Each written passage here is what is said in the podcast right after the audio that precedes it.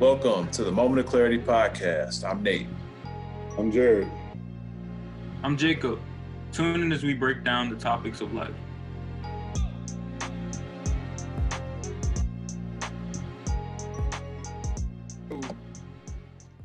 All right, y'all. Today we want to get into the mind of a, a young adult. We want to go back and we want to um, kind of get a take on how life is for the young adults and how hard or how easy it is transitioning. You guys have more access to knowledge nowadays, but at the same time, you're dealing with a world where inflation is like an a son of a bitch. you know what I mean? and now you gotta, you know, you might have to be 25 before you get out the house. And at the same time, there's a, a lot of good with the bad. Now you have the options to, you know, be a black president. You have options to to be a YouTube guy that ends up making millions of dollars. I feel like whatever you can dream is possible now. So how do you guys feel about that? Well, I do feel that we do have a lot more opportunities. But one thing that just hit me was like we have all these opportunities and sometimes we can get clouded with all of these opportunity opportunities that we have and we don't want to stick to just one thing that, that could really take us far because i know for me it's always been music, but I was always bouncing around between music, between, and it's not necessarily a bad thing, between being a DJ or being a, a rap artist or a singer or a, a mix engineer or a beat producer. And I really never stayed focused in one lane. And it just took me now to realize that, you know, of course, I mean, it's great that we have all these opportunities right now but I think we really need to start sticking to one thing and see where that takes us before we can just before we start putting a whole bunch of things on our plate and that gets us clouded. Clouded. Hmm. Um wow.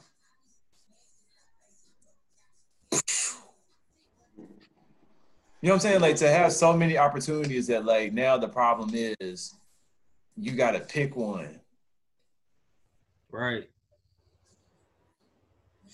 Like man, I remember growing up for me, like I only thought I had two options or three. I thought I was either gonna be an NFL player, an NBA player, or a rapper. So it was one of the three. You know? and like obviously there was other options out there. I eventually figured it out later in life, but it was a tough transition when I was about what 19, 20 to about 21 before I joined the military because it's like once you you know when you're at some point in your life like a, a good athlete and you know people are believing you're gonna make it and stuff like that when you felt when you fall off that cliff and you don't make it it's like you're in no man's land for like a couple of years trying to gain that you know positive energy behind you because when you're like a star athlete at, at some point everybody knows you people flock to you they're just like look at that guy, man. Oh, he's on the basketball team. Oh, he's on the football team. You playing AAU basketball. You know, you you know, you know, my sophomore year in high school, like I said this before, you know, my coach told me, you know, I'd be his next Ricky Williams. And at the time, Ricky Williams was like a big time running back in University of Texas. So, you know, I eventually left that school and then I'm a junior and they got a transfer rule in Texas. And, you know, I go to a bigger school and now I'm just another guy. And so from like 16 to about 19, I'm just trying to figure out what I'm going to do next because it's like football's over. You know, I don't really love it no more. I'm not playing with my friends.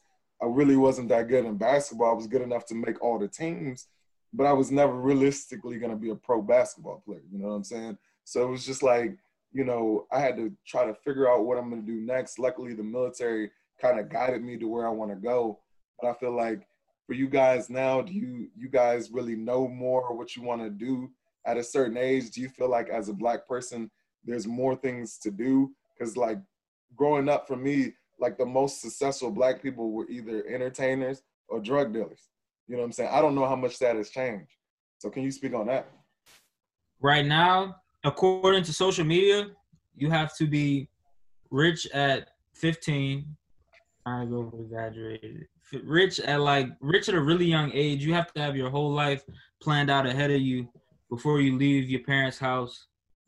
And I think that really paints a bad picture of what life is. And like you were saying, and go back to what you were saying about like you only saw those those three options when you were graduating. I think like back back in the day, you saw those three options as the only options, and if you probably would have had that a, a, um a wider look on what you really what you could have done the things that you could have done um you probably would have had a, a um trying to figure out the words. You probably would have had like a a better not saying you didn't have a good look on life but a, a, a better look on a career if you mm-hmm. understand what i'm saying like right now we got all these careers and I think it's like it's like pros and cons. Right now, we got all these careers, and some, and we we don't know where to start. Yeah, I think like you know one thing about older generations is that like older generations may not have had as many options in general. You know what I'm saying? Like, especially black people, you know, because it was so much more rare for a black person to have an education and stuff. So, you know, it's like you was either gonna like be a truck driver or like work at a factory, a plant. Like those were like the good jobs, you know. So like if you got one of those, like you was good. Um, you know what I'm saying? And so like then, you know, it's like black people started going to school more and more and more you know, and then like, you know, advanced placement classes came out, you know, black people taking those, you know So it's like slowly but surely like the opportunity started growing. But then we had like our parents who was still from the old school. So, you know, they sitting over there like once you get a job, you bet you better not mess that job up. You sit your butt in that chair nine to five, don't move. Like don't take a day off. Like, oh, me and Jay was just talking about leave of absence. Like, dude, like, what is a leave of absence? Like, what? Like that. leave of absence like becomes a part of your vocabulary, you just need to immediately like start praising the Lord. Mm-hmm. Because it's like that type of shit didn't exist like for black people. You know what I'm saying? it's like we were always like coming from the mindset where like you work, like you work, work, work. Like my grandfather, um, he died in 80, 87. He worked like three jobs. He worked at the Coca-Cola uh, plant. He worked um, as a butler in like this rich person house, rich white person. And then he had another job too. Um, just like constantly working to provide for seven kids you know? And so it's like that mindset had started being changed, like with my mom and them, because like they started going to college, but then like a lot of them was getting knocked up too. And then so like they had to get married because like once you got knocked up back in the day, you had to get married like right away. you know? It's just like I think it's good, you know, that like so many opportunities are coming, things are changing. You know what I'm saying? It's like you don't feel like you only got like a couple of options, you know what I'm saying? But I think like one thing that like we can do is look back on the older generations because it's like one thing that they had squared away was like doing the same thing like repeatedly. You know what I'm saying? Like old people were like good at that.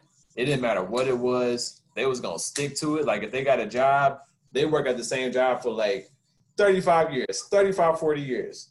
you know? Yeah. So it's just like, you know, I guess like with the young folk now coming up, you know, it's good to do multiple stuff, honestly. To keep it real with you, it's like, you know, I majored in geography, you know, when I was in college. And um I did it because like it was diverse. Like I knew like I could do like multiple things with it, you know, because I went in for engineering I was just like, uh, that's nah, I can't be doing that like the whole time I'm here. You know what I'm saying? And so yeah, I just did something that was like more like colorful, you know what I'm saying? Something that like I could like grow in or like be creative in, you know what I'm saying? That's what I thought at the time. So like I'm kind of like with the younger generations in that respect, you know, and I always felt like, dang, like I'm not I don't feel like I'm an expert at something. You know what I'm saying? I just feel like I'm just interested in all these like different things, you know? Yeah. Thing is, man, like that's that's good. And it's like as you're picking up on like all these little things, like after a while, it's like you'll be an expert in like in 10 years. Because according to Malcolm Gladwell, after 10 years, you know, of doing something like you an expert. You know what I'm saying? So it's like you've been DJing now for what? Like a solid what, seven years? Um, I've been DJing. Well, I really ain't DJing no more, but I've been in the music industry, I guess, for about four years, four and a half years now.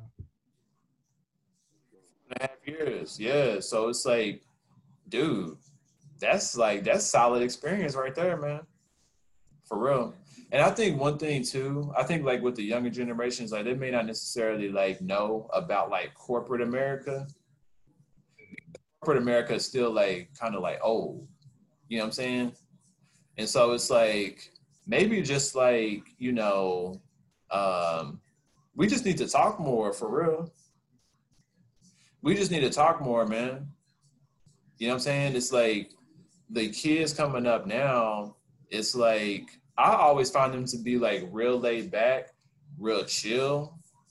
You know what I'm saying? It's like they like want knowledge, you know?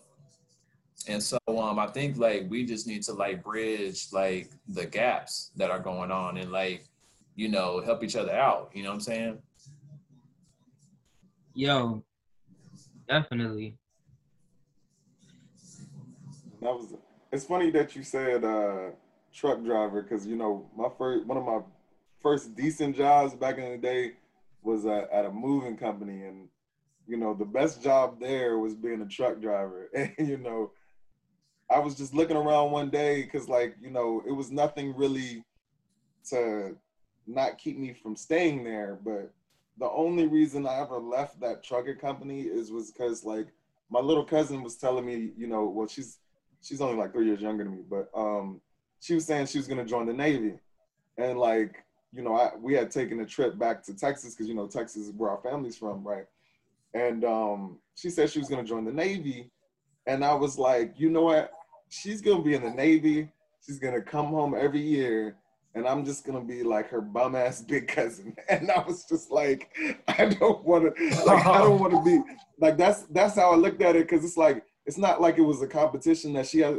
Like it didn't matter if she was more successful than me, but I just didn't want to be like her bum ass big cousin. You know what I'm saying? you know, it's always like in every family, it's always that person who's just like ain't really doing nothing you might have potential at one time, but then it's like you still live with your mom.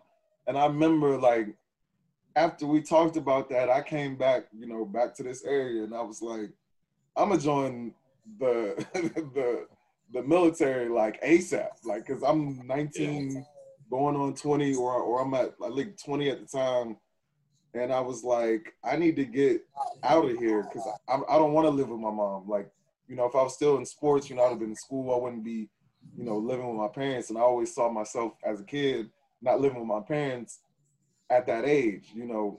But so I, I came back, I joined the military, like, I think it was like two or three weeks I was gone, like from that one trip. And it was like, it's so nice that I got a chance to go in the military because then I, that was my way of seeing all these other options that I had. Then it was like, dang, you know, I never considered myself like to be book smart but it was like once I got into the military and I actually focused on this stuff, it was like, dang, I'm like actually excelling more than other people. And now I can like, you know, I got access to all this other stuff. Like I remember going in and taking the it's called an ASVAB, the test for the, you know, the military placement. And the guy told me I needed to make a 70. And in my mind, I was just like, okay, I'm gonna go in and get a 70. Not thinking like, yo, I could go in, I should just, I should study for this and go in and try to do the best I can. I was just like, he said, I need to make a 70. I'm not really going to study. At least I'm going to be going out and doing something good with myself. But it was like, you know, then, you know, I went back and I retook the test and now I got higher scores. you know, in the military, I'm starting to excel because I'm starting to focus. And it was just like, you know, I wished I had that mindset when I was younger. And it wasn't like any fault of my parents or anything, but I was so focused on sports because that seemed like the most successful you can be. And you know, my dad would always tell me I could be a lawyer, but I didn't. I never liked to read because back in the day, you know, you'd have like a 400 page book and like you couldn't skim through it. You had to like read the whole book and try to write, retain the knowledge. And if you go to public schools, they ain't really teaching you how to like learn it and and and keep it in. You know, it took me until like I was in the military to like read big books and actually like know what it was about. You know what I'm saying? So it was like really cool to get that experience. Uh, I don't know how it is for you guys now, but that was really how. Public school is trash. I can say that right now. It is garbage. Like they will pass you just to get you out of the class, just to get you out of the grade.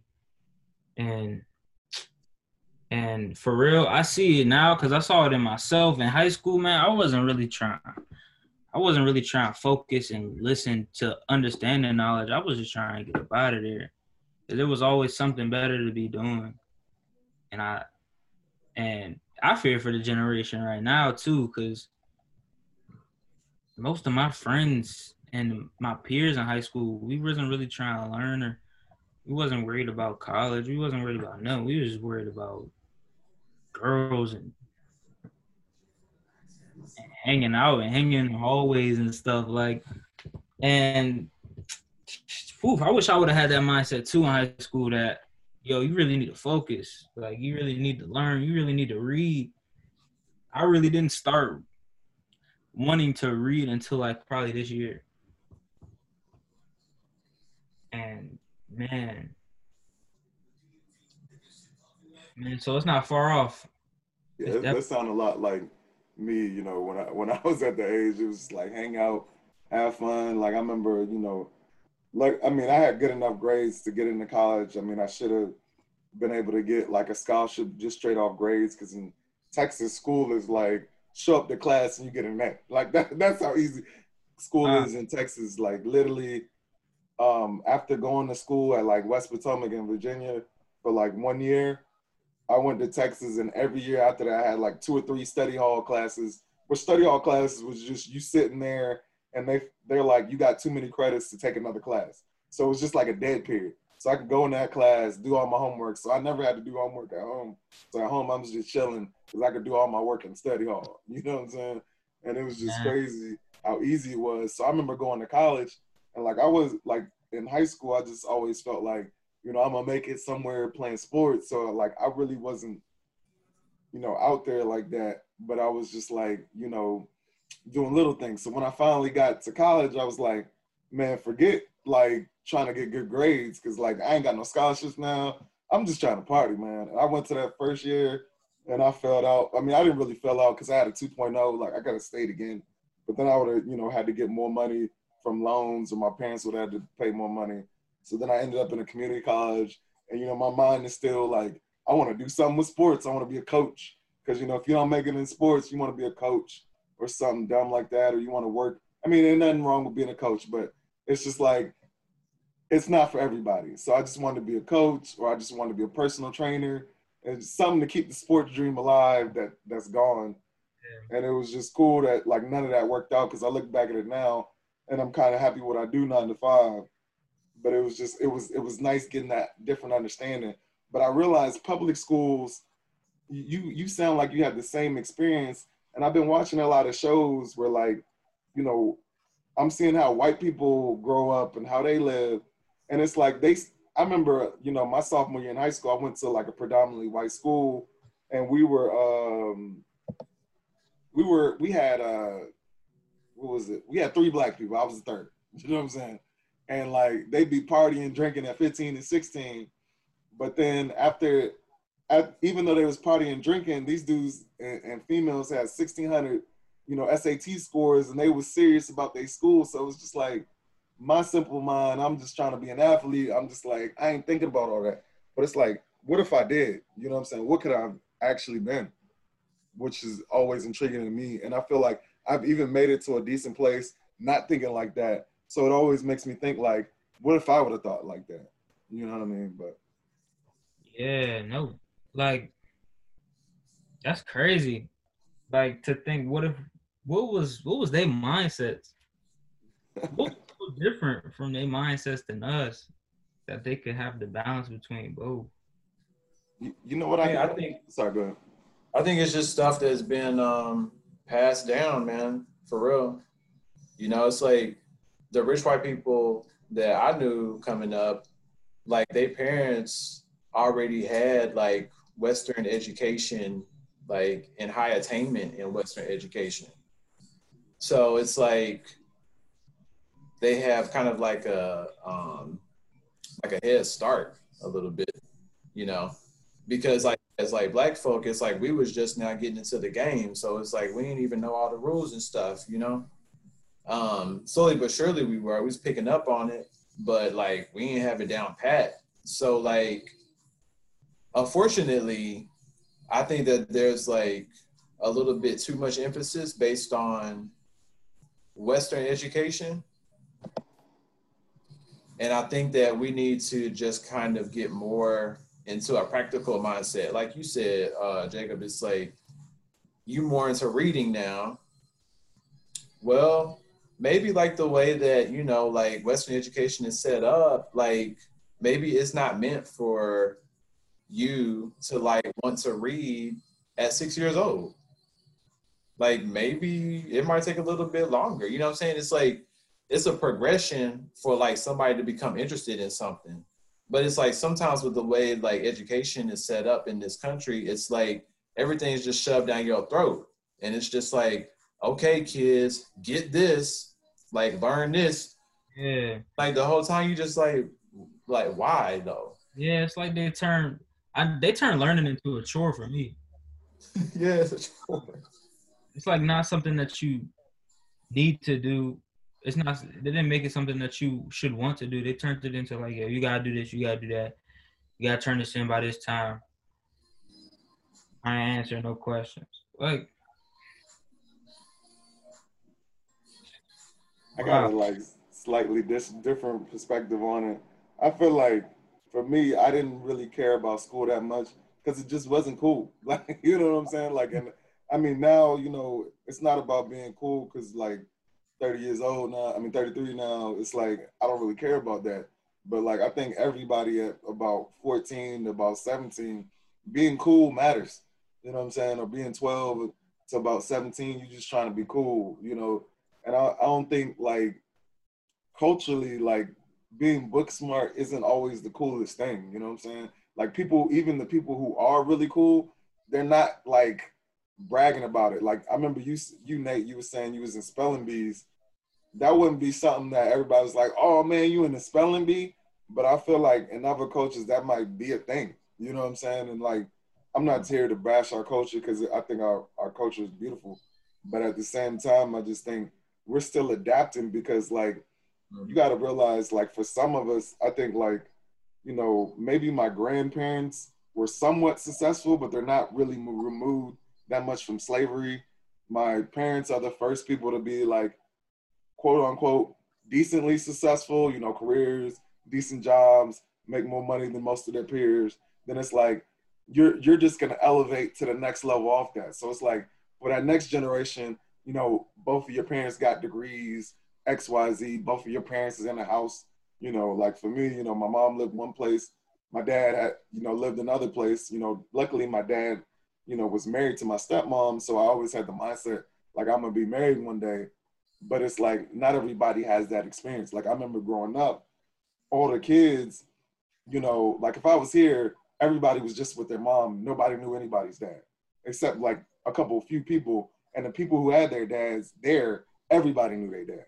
Like it was cool. It was like a cool thing, you know what I'm saying? But I see now, like everybody has like the visitation that I had that wasn't normal back then like I was one of the only kids that like w- part of the year I'm gonna go with my dad, part of the year I'm gonna go with my mom, or like one year I'll be with my mom, one year I'll be with my dad. Most people was just like they was always with their mom. So yeah, yeah, that's how I am right now. Well, I have been. That's dope. Yeah, I see what you're saying, though, man. It's like that topic right there alone, like the whole being cool mindset. That's a whole nother topic. Man. yeah. man, I can tell you, man, our kids' mindsets in high school, high school was brutal. Like mm. that that mindset, you're not even thinking about. Well, I'm not speaking for everybody, but you're not even thinking about the bigger picture. You're just thinking about what's in front of you. These these high school walls, these people that's judging me, these people I gotta put this face on for, these people I gotta be cool for. Like it's tragic, man. Yeah, it's almost like it needs to be a class and like you know, how to successfully be a student or something, and, and, and not even like a class. I think we just gotta like pass it down. You know what I'm saying? Because it's like, for real, the way that it's set up, you know, education wise, it's kind of like a competition. You know, that's how it was for me. You know what I'm saying? Like, I was competing against people in school, you know, so like when it came time for the spelling bee, like, you know, I was practicing words, you know, um, like with my mama and stuff. And like, you know, for the math bowl. I like I remember like I I wouldn't win the math bowls, um, but it's like over the course of time, I was like, I want to win. Yeah. And so then like that next year, like I got really high, and then the year after that, I got even higher than that. And so, um, you know, I think it's just like a matter of, you know, learning that it is a competition and then making the best of it. You know what I'm saying? Like on the social side. And that's when yeah. to people, you know what I'm saying? Because they're not going to teach how to be social in school. Wow. That's good. Yeah, and then um you know, think like when it comes to style and stuff, because that's basically what like we're doing in high school. It's like we're trying to be cool, what is being cool? It's like it's having your swag. You know what I'm saying? It's like understanding who you are, understanding what you're good at or whatever, having a like somewhat of a clue where you're going, and then like learning how to like incorporate that into like getting a girl. you know what I'm saying? Yeah, basically like how, how many bodies you got? Well, you got a car yet? How much money you got? It's, it's, it's crazy. It's not even about school. Yeah, it's not. it was it's always not, like you don't go to school, school. The cats who had the cars first was always getting more love because it was just like you got a car before everybody else. Like yeah, and it was just like you'd be wondering like, dang, how you get X Y Z, and it's just like they just got access. Really, it's all about access, man. It's funny, man, because like I think the knock on being in the DMV in general is like you could be like quote unquote Bama, at least that's what we was calling people back in the day. And it was like you come back the next year with some J's on and you you like that. you know what I'm saying? So it's like if you if you think about the whole culture or the whole mindset is dumb. Like what really was cool was the person trying to be different. You know what I'm saying? Later in life, like I got to that point. But you know, it's just like over here, like one year I can go from being like clown because I'm wearing X, Y, G. Next year I come back with some J's on and whatever's popular, yeah. And you know what I'm saying? If I if your mindset wasn't there, where could you have been? And it's like it's not to say we ain't going places or we ain't, you know, we ain't we ain't have masterful ideas. Cause I think no matter how like, you know, where your mind was, if if you're an intelligent person, it'll come it'll it'll come through. Like ain't nothing wrong being cool. You know what I'm saying? It's like honestly, like I think that it says a lot about like who somebody is. Like if you able to like be like calm, cool, and collected in high school and like get along with people and like you know understand humor enough to like make people laugh and like understand like women enough to like get them and honestly to be able to like build relationships like with your teachers that are like way older than you, like you're doing something right. You know what I'm saying? I mean, I think it's just a matter of how you use it. You know what I'm saying? Because basically, like all those things are skills. You know, so like I ain't mad at nobody trying to be cool, um, just like in general. But the thing is, in like I think what the white people have understood for quite some time is that you work hard and you play hard. And when it's time to like work, like working hard is not necessarily like having a summer job. Like working hard is basically like going to school. And it's like for them, like they parents, you know, were able to take care of everything. Like they may not have had to have like, you know, worked a job in order to make money to support, you know, like the house or whatever. Like, you know, maybe like black folk had to do more of. But um, yeah, it's like they know. Yeah, like, I mean, it's just like, like sometimes like adults make school life. School is not life. Western education is not life. Now, in order to like play the corporate game, you probably do need to have more and more education because the way that like some aspects of corporate culture are set up is based on what people are learning in school and it just keeps on like getting funneled through. But here's the good thing about Western education though. It is changing, man, because it's like we grew up, you know, like learning about Thanksgiving and how like the pilgrims and the Indians was like high fiving each other, you know what I'm saying? And like just sharing with with one another and everything was happy, you know what I'm saying? And so then by the time I got to college, like the professor was like, fuck that. Like no way. I remember there was this one book that one of my professors gave us called Lies My Teacher Told Me. And it just like broke down like so many of like the, you know, like Christopher Columbus, like all that shit. It was just like all that stuff was debunked, you know? And so it's like once I learned about that, I was like, oh, I actually have to go back and like reconfigure what I've learned. you Yo, know? That's crazy.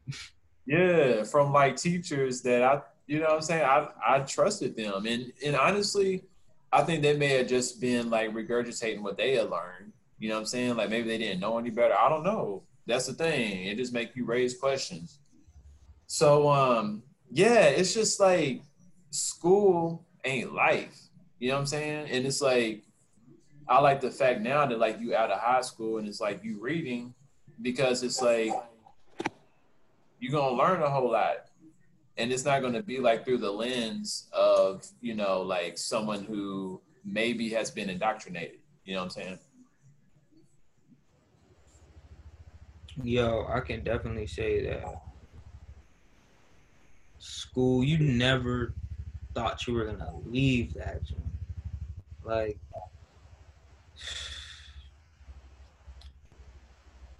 I don't even talk to no. I talk to no one I went to school with.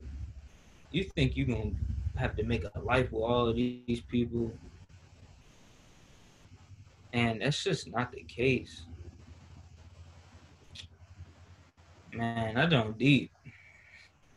Funny, cause like high school is like it's really just like the first chapter. Like that just that just ends like the first chapter of your life, and now you're getting into the next chapters, man. Because it's like, you know, you think high school is so so much of a big deal, especially when you come from middle school and you're in ninth grade and you're youngest person there, and you think you're gonna be in school forever, and then you start realizing, you know, as soon as you get out of high school, it wasn't that bad because, like, you know, you didn't have to worry about reaching your potential then and there. Now it's like you're up against the clock versus your potential once you once you get out of out of high school because it's like that intermediate time I call like from 18 to about 23 because no matter what you know career you choose or like from 18 to 23 you're really just trying to figure out where you're going to go how you want to do it. Even if you do graduate college you're trying to use that degree to get somewhere. So it's like you're just floating trying to figure out like how am i going to maximize my potential so it's just like when you hit that transition, you're finally like, dang, I'm, I'm glad it's over. But it, I guess that that period is a time where you can have fun because like you have that regimen of going to school. Now, if you're working, you might not be working full time, so you're kind of getting that like, okay, it, it might feel like a ex- extended summer, and then you know when you was in high school, they made you like go to class from eight to two or something like that. But now you get into college and you can start picking your own schedule. So like I remember going to college and it was like, this is some freedom I'll never have again. Like I mean, I remember it. I mean, now that I look back, I'm like, you know, having a day off because you didn't schedule classes on Tuesday. You could schedule classes Monday, Wednesday, Friday, or you could schedule Tuesday and Thursday and have Monday, Wednesday, Friday off. I mean, it was cool to have that and it was cool to be able to you know party meet new people but it's really like you know people put so much stock into high school but really your close friends are like college or people you meet in the military or your jobs after that it's like you know i still talk to people you know i went to high school in virginia but like in texas i wasn't really close to them because of the coach I, I couldn't fit in with the culture because you know i like there was like black people wearing Wrangler jeans and stuff. Not Wrangler, but like you know the cowboy Wrangler hats and all that. And I just couldn't get with it because it, to me it, it felt like everybody black wanted to be white, and I just felt like that was weird. I mean, no, I mean no no salt in their game. Like if that's what they want to be, so be it. But like coming from here, like I wasn't gonna be able to fit in with that. You know what I'm saying? So you know, I'm just really glad that I got to join the military. It's glad to see the different phases of life. I mean, one the good thing about you know the phase that you're in right now, it might be the best time in your life because like you're still working with potential. You can you're still formulating your plan and your vision. So like whatever your vision is now, you can make that happen if you dedicate yourself to whatever that is. So it's, good to not be tied into something because there's a lot of people who get into careers like Nate was saying earlier, you know, working 30 years in the same career and you really don't want to do it. Like I know my dad for sure is working at a job that he doesn't love, but he's really good at and he works really hard. And I know previous generations they did that a lot, but now you guys are more like, what can they do for me? And I, am like that too. I got I'm a millennial, so I'm like, you know, I'm not gonna work 30 years if they ain't gonna give me a raise okay, I ain't talking about no promotion after three or four years um, for the jobs until I got to where I'm at now. I'm like, see you. like, why? Yeah, like people yeah. have loyalty to these jobs more than they have loyalty to their own families and wives, and and they they don't give a dang about them. Yeah. From what you said earlier, like I think we have actually right now we have the option to say like, you know, if you're not trying to give me a raise, I'm out. We could depict and choose the, you know, our career path. And back then, you know, I think they wasn't trying to fold on what they had. Like I ain't trying to fumble this this good job right here. And shooting back in the day, they was working like and, and my dad's and my mom still do it today. They be working like 12, 13 hours and it's it's so ingrained into them. They work 12 and 13 hours every day. You know, like for me, you know, I'm gonna work my hours. I'm gonna work my 40.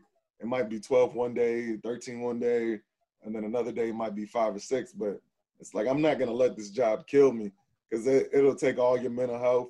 You'll come home with your job, you'll leave, and you'll just be job 24 seven. And you spending all this time that you could use your extra time to do something productive so you can establish like wealth because like I think what culturally like a lot of us might not understand, or at least I never understood until you know recently, maybe a couple years ago, is like a lot of people who who end up doing well, who end up millionaires, and a lot of that, they get a really good job, but at the same time, they they keep their bills down. So like Nate, I think you're a very good example of like no matter how much you made, you still kept your bills down, so you're able to save. But like a lot of people who end up making it to millionaires, they take that money they're saving, they figure out how to invest in the stock market. They figure out how to make that extra money work for them. So it's like there's so many ways to become a millionaire, but a lot of us are taught at a young age to just be like, well, I could be a basketball player, I could be a rapper, I could do music, I could do, I could be an entertainer, I could try to do movies. But it's like, dog, you could work at UPS, be a manager at UPS. Your bills are still like you're saving twenty thousand dollars. You put that twenty thousand dollars in the stock market. every year you putting in twenty thousand dollars, and you know what stocks to put in. You're gonna be a millionaire. Yeah. Um, I think yeah, like oh, was you about to say something, Nate? Oh, I think like I think getting out of high school, the mindset is who can get rich first.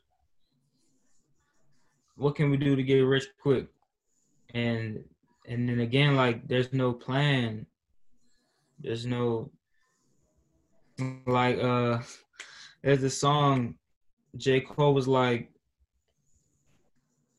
like people were too um people are above maintaining the timesheet because that's slow money. So like, yeah, really that man.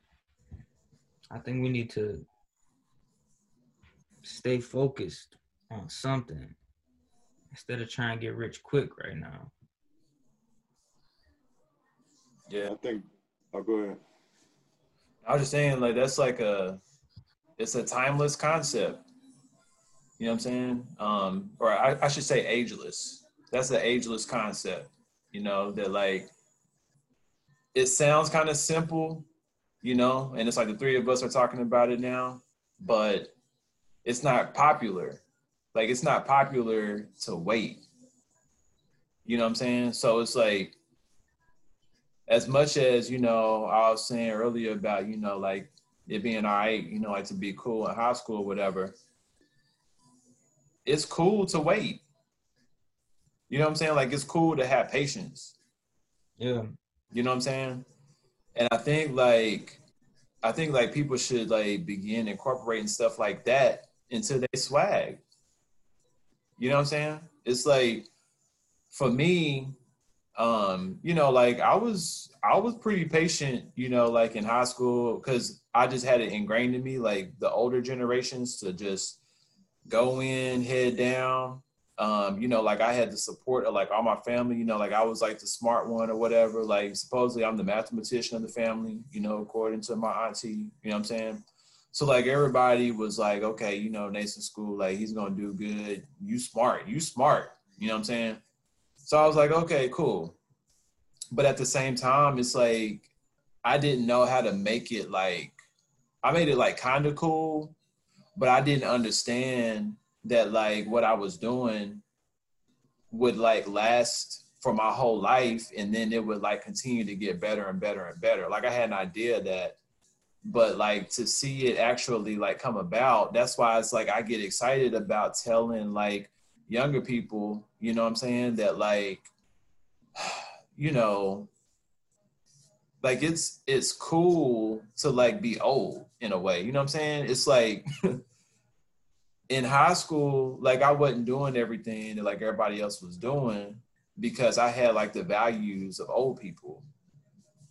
You know what I'm saying? So people would always tell me, oh Nate, you think too much, you too deep.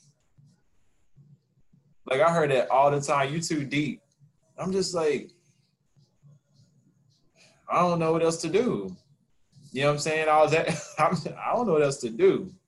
But it's like now that like I'm 37, man, I'm enjoying life like I ain't never enjoyed life before, like ever.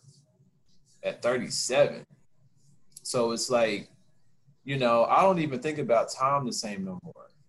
Like it's not about like a tenure, you know. I got grays in my hair. Like I got like I don't know. Actually, like I don't even like feel old. Honestly, I just have grays in my hair. Like that's pretty much it. Because it's like I don't want to just like keep on doing the same thing for the rest of my life. That sounds depressing. you just keep on doing the same thing. Yo, you know what I'm saying? Like feel feel like the lull of that. Like you just do the same thing. Unless it's something good and fun. Like I'll do that every day. you know what I'm saying? But like to intentionally go out and like get a job that I don't want for whatever reason and then like work that job and on top of that be depressed in the rest of my life nah like that ain't happening, man. You know what I'm saying? So like either I'ma like try to make this job not seem as bad or like just focus on like other things. You know what I'm saying? And that's what I'm saying too. It's like school ain't life. A job ain't life. You know, like Jared, you were saying earlier, it's like nine to five, I'm out. I'm basically the same way. And honestly, it was people like in our generation that was like talking about, you know, working 12, 13 hours and stuff. Like it's people in our generation doing that. And I was just like, I ain't doing it. And every time that I do, it's not a good look. You know what I'm saying? It's like I enjoy like the tempo of my life. And that's the thing, you got to find your tempo. You know what I'm saying? Like what's your tempo? Like what what speed can you go in life on like the multiple lanes that you're in because it's like you like so Jacob, you doing music, you um, you know what I'm saying? It's like you got your license, you know what I'm saying? It's like you going to school, um, you know what I'm saying? It's like you just got Eagle Scout, you know what I'm saying? It's like you've been in like all these lanes, and honestly, dude, it's like in some of these lanes, like you killing it, like you racing, and like you you won. You know what I'm saying? It's like Eagle Scout ain't necessarily competition, but it's like a lot of people that don't get to Eagle Scout, right? Yeah. Like one percent, one percent of black men. One mm-hmm. Dang, that's crazy, man. And so it's like like you killing it. So it's like, I think the thing is, you know, reflect on that. You know what I'm saying? And like reflection is something that like I think a lot of us don't learn until we way old. Like reflect. Okay, what just happened? You know what I'm saying? Like what did I do in this situation to be successful? Like when I did Eagle Scout, like what did I do to be in that 1%. Now, I ain't saying like I started a fire or like, you know what I'm saying? Like I pitched a tent. It's just like, what did I do like within my brain and like my heart to be successful? What would you say? Well, first and foremost, I had my mother in my ear. Um, and I just, I just don't want to be known as a, a quitter, you know. And I wanted to persevere. Like I wanted to say I finished this because there was I seen all my peers dropping out of scouting, and I was just like, how could you have come this far to just let it all go down the drain. And I didn't want to be that guy. That's what pushed me at the end forward. And not even just with being an Eagle Scout. I want that for my life. I don't want to. I don't want to reflect and regret anything I did. I don't want to say, "Dang, I shouldn't have quit doing that. I shouldn't have took that opportunity," because I feel like that's gonna suck.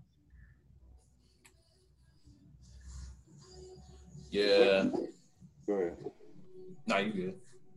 I was looking back at it now. I just feel like I realized how ignorant I was at that age because it was like you know my dad was trying to put me in a lot of that stuff, but I was just like, man, that sound whack or something like that. Because I remember like, you know, my dad tried to put me in like uh, the debate team or whatever, and of course I did it because it was like a class or whatnot. But I always thought it was so whack. But the funny thing is, you know, like I had to give speech. It was this thing you had to walk in front of somebody and give a speech because I wasn't like actually like one of the debaters, but it was like another lane. Because like you know, I I guess the teacher could tell I really didn't want to be there, and so like you would have to you'd have to read like um a paper and then come in and talk about it, or you'd have to like spit some facts about it. So I would never read the paper, but I would just make it up when I got there. and one time I, I ended up actually doing good and I just made it up. But the but the thing that happened out of that is that at that time I could just like I could I was spitting, man. I could I was like I could talk to anybody. I could just like on the fly. I wasn't like um um you know. It was almost like being a public speaker. And you know, if you think about it, it's almost like you know in the White House they have that press secretary or whatever who gives the announcements. It's like it's almost like that. And you know, looking back, it's cool. Now I think about it, it's like you know the fact that you're an Eagle Scout, that's cool. But it, just in my ignorant mind at the time, it's just like the only thing is cool is you know the things I discussed before, and it's just it's just cool to see, especially see black people doing things that ain't typical of black people. You know what I'm saying? Because like if we're gonna keep evolving, we got to do things that ain't considered like normal or normally cool. And sports, like sports ain't gonna. I mean, I guess the worst thing about sports is like, yeah, I was athletic and I was in shape playing sports, but then sports was over and the military was over, it didn't stick in my mind that the working out I need this for my life. It was just like now I'm I'm not trying to be a starter on the basketball team, or I'm not trying to be this great football player, or I'm not trying to max my PT test to get promoted. Now I'm like it's not in my mind. You know what I'm saying? When if I would have just been doing that outside of sports, then probably I'd be in shape or whatnot. But it's good to develop good habits that aren't typical of like what's the norm of being black or what's you know mentioned as being black because not everything that they try to throw on our names is something that we actually identify with. Yeah. Yo, That's true, man. I think this is um sometimes I think black people can get lazy. And they could just they they see where they can be, where they could be, and they think about the work and then they just get discouraged about the work. I see that a lot in my peers. I've seen that growing up, heard about it like in history. It's like something you see, and I think we that that conversation really needs to be talked about more. Well, why do you think they uh, get discouraged, or what do you think happens? I think we, I think we see like,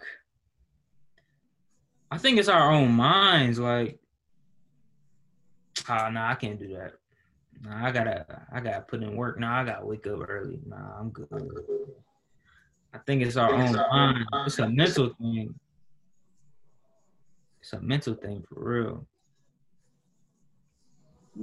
you know what I think plays along with that? It's like when you're dedicated, you stand out to people who are not dedicated, and sometimes they project negativity. So like I remember back in the day, there was this dude who worked at Domino's, and and we were about like 19, 20. He worked at Domino's, and like back then it was like you working at Domino's, and like we'd be going to the club or something like that. And of course, you're working at Domino's, you got to work weekends, you know, delivering pizza X Y Z. But long story short, you know, now he's like the regional manager of Domino's. And like what people don't know is like if you're the regional manager, you make pretty decent money, like really good money. You know what I'm saying? So it's like, you know, back then it was just like, why is he missing out on the club to go to Domino's and work at Domino's? Because that doesn't sound like the traditional good career. But he was focused and dedicated, and now he's making good money doing that. You know what I'm saying? And like what people don't know is like the regional manager at Domino's, when you like reach sales goals, they're giving you Rolexes and stuff like that. So I mean that's pretty dope, you know what I'm saying? But back then, if you didn't have a vision, you might have been trying to clown. And he's sitting there, you clowning him, but you really clowning yourself because he dedicated to do something, you know, that's gonna stand out 10 years from now. There was a lot of people who was probably like, why you at Domino's? who still ain't doing nothing, while he might be the regional manager. Like, why was being cool the norm? Like, like what wasn't cool about going to class and actually learning, like, or going to get a job that nobody else wanted? Man, that sucks. Yeah. Um. Yeah, I mean, I guess it's maybe it's just adolescence, man. For real. I mean, it's like, you know, you don't know what's going on. They're adolescents, you know what I'm saying? It's like it, it's a tough time, you know. Um, that's why I think it, it's just like so good when you know like kids have people pouring to them. You know what I'm saying? It's really like, I mean, what else? What else would it take? You know what I'm saying? Like if somebody is going down a wrong path, you know what I'm saying, where they like they're trying to be like quote unquote cool. Um like how do you how do you turn how does somebody like that turn around? You know what I'm saying? Like in high school. Like how do you reach somebody in high school? Hmm. Wow. I think you gotta have like a like like a little Christmas carol, John. Like show them show them their future, like or, or what they what what the future could possibly be be if they keep going on this the route that they in. Just giving them like a, I don't how would I tell myself that in high school? I think that's the question.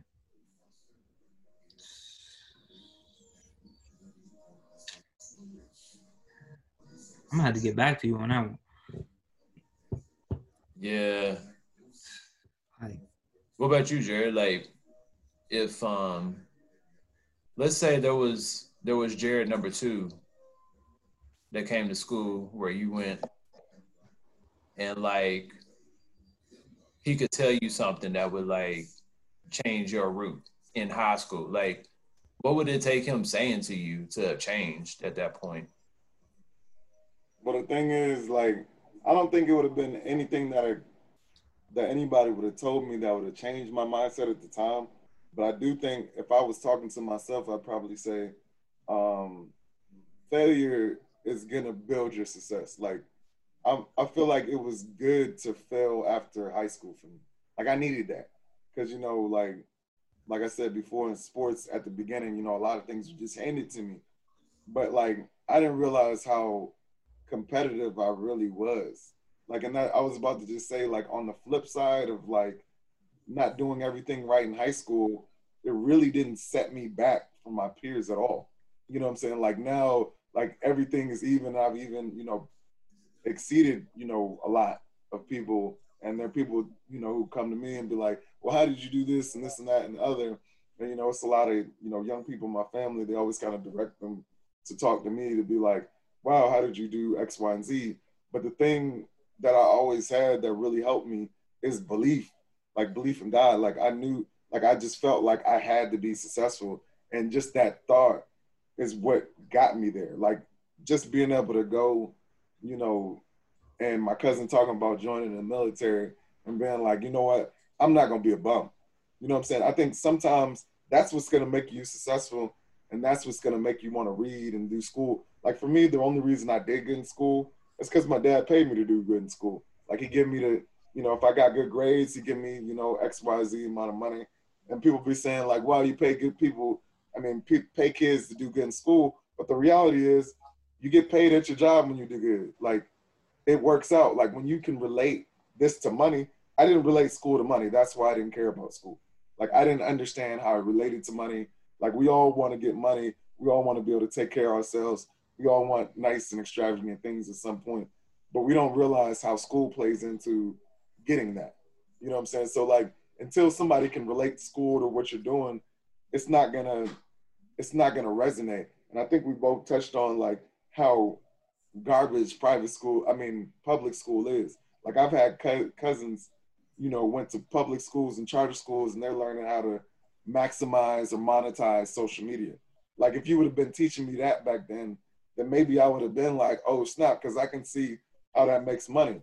But me learning the false history of uh, of Thanksgiving ain't gonna do nothing for me in life. Like, I don't, like, I don't think that does anything for any of us. I remember, like you said earlier, you said when you went to college, um, your professor was like, all that stuff you learned was a lie. I had the same thing when I first, like one of my history classes, the first day in, one of the ladies was like, everything you learned in high school was a lie. She talked about how we tried to like take over Canada, but we didn't win that, and all this other stuff that I never heard in my history books.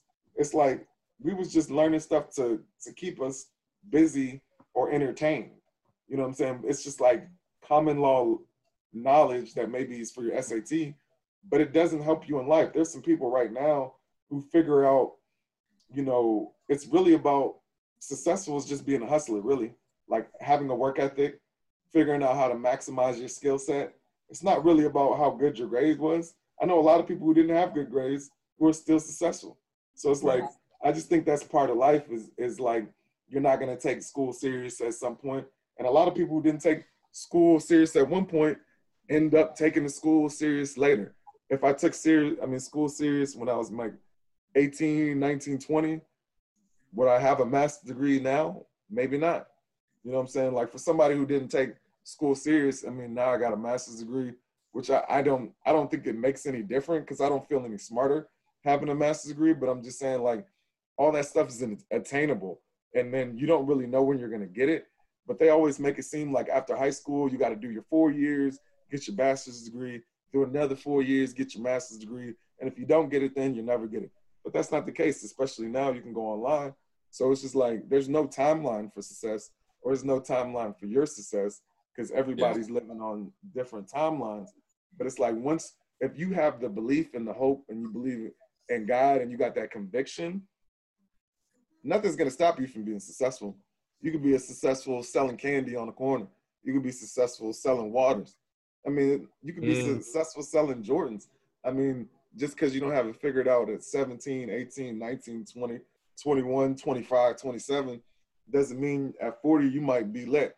I mean, I was talking to I think my my dad earlier today, and I was talking about Mel Kiper. I don't do you know my any y'all know who Mel Kiper Jr. is? He's like this uh NFL draft analyst, right? this guy used to live with his mom in her basement till he was 40 years old. He used to make like videotapes of all the players in the NFL draft. And it took him till he was 40 years old to get on. But when he got on, he's now a million dollar dude on ESPN. So it's just like you never know when it's gonna happen. But if you believe in it and you got the conviction and the dedication to do it, you're gonna make it. Yo.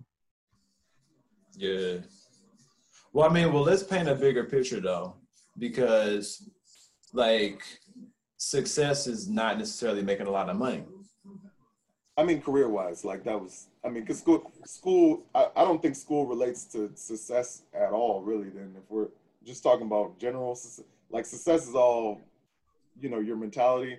I don't think school, I think school is just like a social experiment, really. In my mind, that's what it was, like, especially high school. Yeah. Yeah, yeah. And uh, well, I think, you know, I'm not necessarily like debating you, but I think like in in general, especially like in this country, um, we tend to like just blanket life as career and money. You know what I'm saying? And so it's like so like the bigger picture would be um the other elements going on in your life that have like made you make a lot of money? So, for instance, you said his name Mel Mel Kiper. Mm-hmm. So apparently he's consistent because he consistently lived with his mother until he was like 40. so I know for me, it would be tough to live with my mama for a year let alone like what he did. He did like 22 years after he graduated high school, you know. But I, you know, I, I, don't know his timeline per se, but it's like, um, you know, he had like qualities that were going on in the background, you know, that got him to where he was. And honestly, like that's the true success. It's like he's successful because he's patient. He probably like had calluses on his ear because he wasn't caring about what people were saying that whole time. Um, you know, and then he was he was uh, persistent. He persevered because he had you know like all the footage of those players, and he may not have even known at the time exactly you know what he was going to do with all that. You know, he may have just liked it. You know, and I think that's the thing too. It's like one part about being successful in life is like enjoying life enjoying life. You know what I'm saying? Because there are some people who make lots of money and they have all this education, but then they're not enjoying their life. They're miserable, you know? Um, and so it's like, I think we got to like reconfigure our brains, you know, to where we're not like tuning in to what tradition has said um, because it may that may not be for us.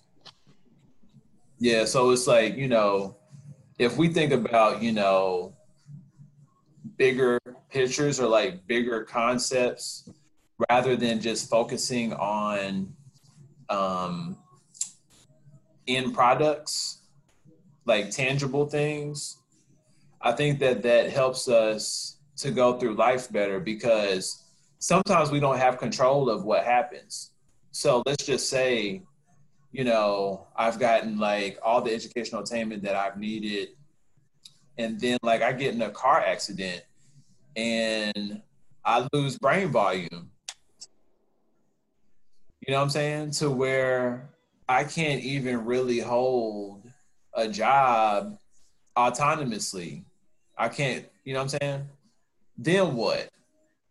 You know and i think that that's kind of like you know, um, I don't know. I feel like sometimes we don't think about that. You know what I'm saying? It's like we assume that everything's going to be the way that it is now. But sometimes life throws us curveballs, you know, that we're not prepared for. And so if we don't have, you know, like that perseverance, then we're gonna feel really crappy because we ain't gonna have no money. Like we can't even hold a job now. So let me just go somewhere and be depressed. You know what I'm saying? And so it's like it's really important to understand that like we may be going through like the same things day in and day out, but honestly, like that in and of itself is producing like perseverance. Now, here's the thing though sometimes we do the same things over and over again and then we continue to do the same things over and over again. Like we continue to like ignore those things in life that come up that say dude you need to go another direction. Like this ain't for you no more. You know what i'm saying? It's like that's the that like that's that's when i think it turns sour. That's when it's not like perseverance. That's just like not doing anything. you know what I'm saying? Like perseverance is not just like finishing something. You know what I'm saying? It's like perseverance is like understanding and then it's like knowing that what you're doing is going to have fruit. That's the difference, is fruit. You know what I'm saying? It's like, is what you're doing producing fruit? And money is not necessarily fruit. Like, fruit is when like you get money and then you give it to somebody else, like you invest in somebody else. You know what I'm saying? It's like I had to go downtown today um, which I hadn't been downtown in a minute, you know. Um, and so yesterday I went downtown, and today I went downtown too. There was this guy on the side of the road. It's the same spot that like a lot of you know homeless people come up. They'll have their signs, they want money or whatever. And so I was like, you know, I ain't been downtown in a minute. I was like, I'm gonna give them ten dollars. So I basically like stopped, you know, traffic to give them money. I'm like, I don't care, they'll be all right. I gave him ten dollars. So he's like, okay, you know, thank you, whatever. And then today I went down there. The same guy was in the same spot.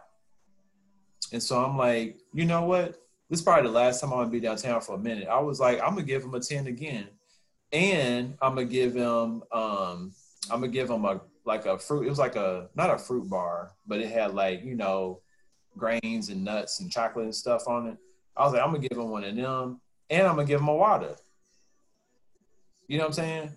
And it's like I feel like that's the stuff that's not emphasized. It's like it's not seen as successful to like just have like the intention of helping other people. I mean, you know what I'm saying? It's like sometimes it is, but having money and like big houses and like big cars is like glamorized. You know what I'm saying? It's almost like all that becomes what is popular. And then you got the less popular stuff that is in actuality what we really need. You know what I'm saying? Because the same way that like, you know, I somebody like if I was down and out, I'd want somebody to help me too. And that's the thing. It's like we like want help when we need it, but then when somebody else need help, we just pass by. You know? No. And it's like that's not being successful. Like that's not successful. You know what I'm saying? It's like I think like our view of success is like it's whack. For real.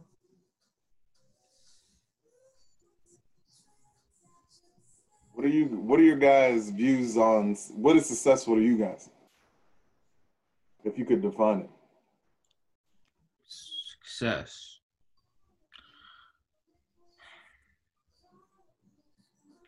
I think honestly, right now, my view of success, well, not after tonight, but my view of success was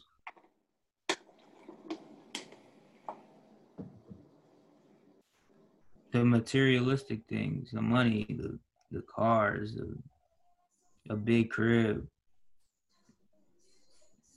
things that I didn't have growing up. And slowly but surely, God is showing me that it's not what success is. Not at all. Cause what's all all this money and no happiness like? Then where you at?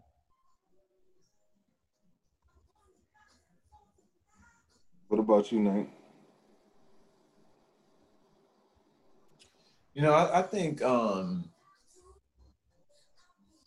I mean that's a that's a tough one, man, for real. You know, because I think the word success has a negative connotation um, to me. it just has a negative connotation to me because I feel like it can kind of lead to judgment because okay, if there if there is such thing as success in the United States of America, then like who has determined it? Because like supposedly like we we basically have a general idea of what success is in this country. And it usually has to do with like high levels of, you know, like education making a lot of money, um, being in like high profile, you know, positions, uh, you know, having lots of being popular. You know what I mean? I feel like in general, even even if people like go against the grain, like maybe I do, I feel like in general that's that's how we feel. And I think that like all those things are cool honestly, there's really nothing wrong with them. There's nothing wrong with having a lot of money. There's nothing wrong with having a big old house. There's nothing wrong with having a nice car, having lots of friends, or being in a high profile position. Um, it's just that it's not a guarantee of anybody's character if somebody has those things. You can't judge a book by its cover.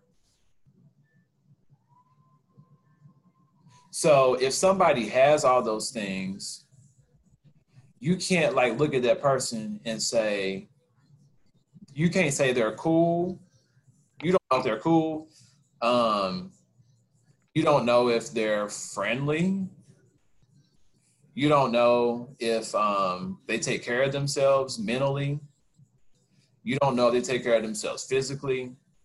You don't know if like you know, they loyal to their spouses. You don't know nothing. So like when I think of like what makes a person like successful, my question is like what are you doing for other people? You know what I'm saying? Um I to me I think success should be like helping people out. I think success should be um, loving people, like loving basically like everybody that we can, for real. Um,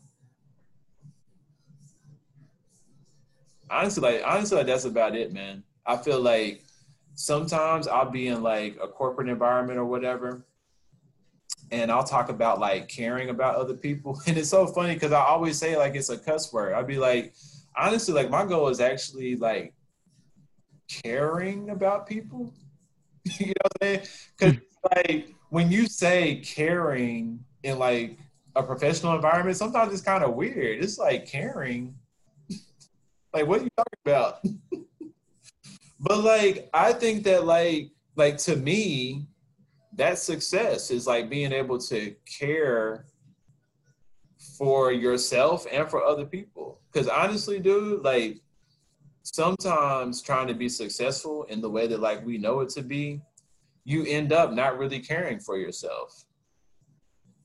Because like you're constantly trying to get money or you're constantly like trying to appear a certain way um, for other people to view you you know?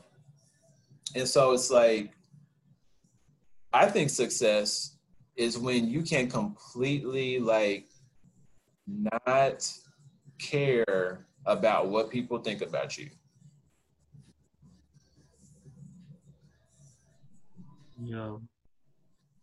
That's if I, was, if I was defining success, I think people use success as like a global term to overall say your success, but they're normally talking about one thing. So I think like like being success, like I think you can be successful in individual things and not successful in other things. You can be successful at your job, horrible in your marriage, successful in your marriage, horrible at your job. I think it, it it's very specific, but we use it in general term. Like, you know, I think we all have different different definitions to what overall success means to you. So like for me, like what I think success is or what my overall success goal is, is really to be able to like provide for my family. I, I, I want to build more of a community. Like I know we've had a lot of uh, talks about, you know, what I wanted to see out of the church. Like for me, like I feel like the church has lost a lot of esteem because they took a lot of events away that kept people in the church. Like it used to be church basketball teams, church dinners, church XYZ. I think a lot of churches are just, you know, they're they're just fine. Like we meet up on Sunday, we go to Bible study, and that's it. And I feel like like my overall goal is really to be like to build a community where everybody can take care of their families, not just me. I don't have to be the richest person. I don't have to be the most like quote unquote financially successful person, but I want to be able to like touch other people and help them reach their goals. Like my goal originally when I was trying to do like the uh, the website thing was like I was gonna build a website uh, company, and I was gonna hire people from my own community, like District Heights, uh, PG County, and like I was gonna have a little bit of a, some of the nepotism that you see in other uh, jobs, and give give opportunities to people going to like PG County Community College to come work for me. You know what I'm saying? Giving people oppor- opportunities who didn't have degrees to start programming or to come on and, and be like one of the business people. So I was gonna give like a community who generally doesn't have the same privileges as maybe like Montgomery County and you know the Potomac Marylands and stuff like that, but bring it here because I like where I am now is like I feel like for hundreds of years we've looked for the system to just help us out. But I think if we want to fix these communities, we're just going to have to do it ourselves. or the people who have the foresight or the will or just the desire to do it are going to have to be the people to do it. So like all my goals like relate back to that. Like even with this podcast where I can see it going is like, you know, eventually we'll get into like, yo, Jacob, what what what music are you putting out? Like what events you got next? And it'll be like a promotional tool for him and it'll be a promotional tool for like black businesses. So like every week at some point we'll be able to say like, here's another black business doing well in PG County and this is what they're trying to do. Go ahead and go out and support. And then we can bring it all together and everybody eats well. You know what I'm saying? Cause like to me, I don't want to be like the most successful person. I never I never was into that. And that's probably why I never made it in some of the things because like I was never like, look at me. You know, obviously, you know, I got attention, but it wasn't like something that I seek. It was just like something that came. You know what I mean? And I just feel like what's the point of being the most successful person to look down on everybody? I want everybody to be able to live in the same or better. So it's like that's how you know the people around you are your real friends. Like if you're the guy who makes millions of dollars and got the biggest house and everybody comes over your house, are they really coming over because they want to be around you? Or are they coming around you because you got the biggest house and you got a lot of money and you show it off? I never thought it was cool to show off to people that you're doing better than. Because like at the same at any level you could always be them and they could always be you. You got breaks they didn't get they might get breaks later on that you won't get.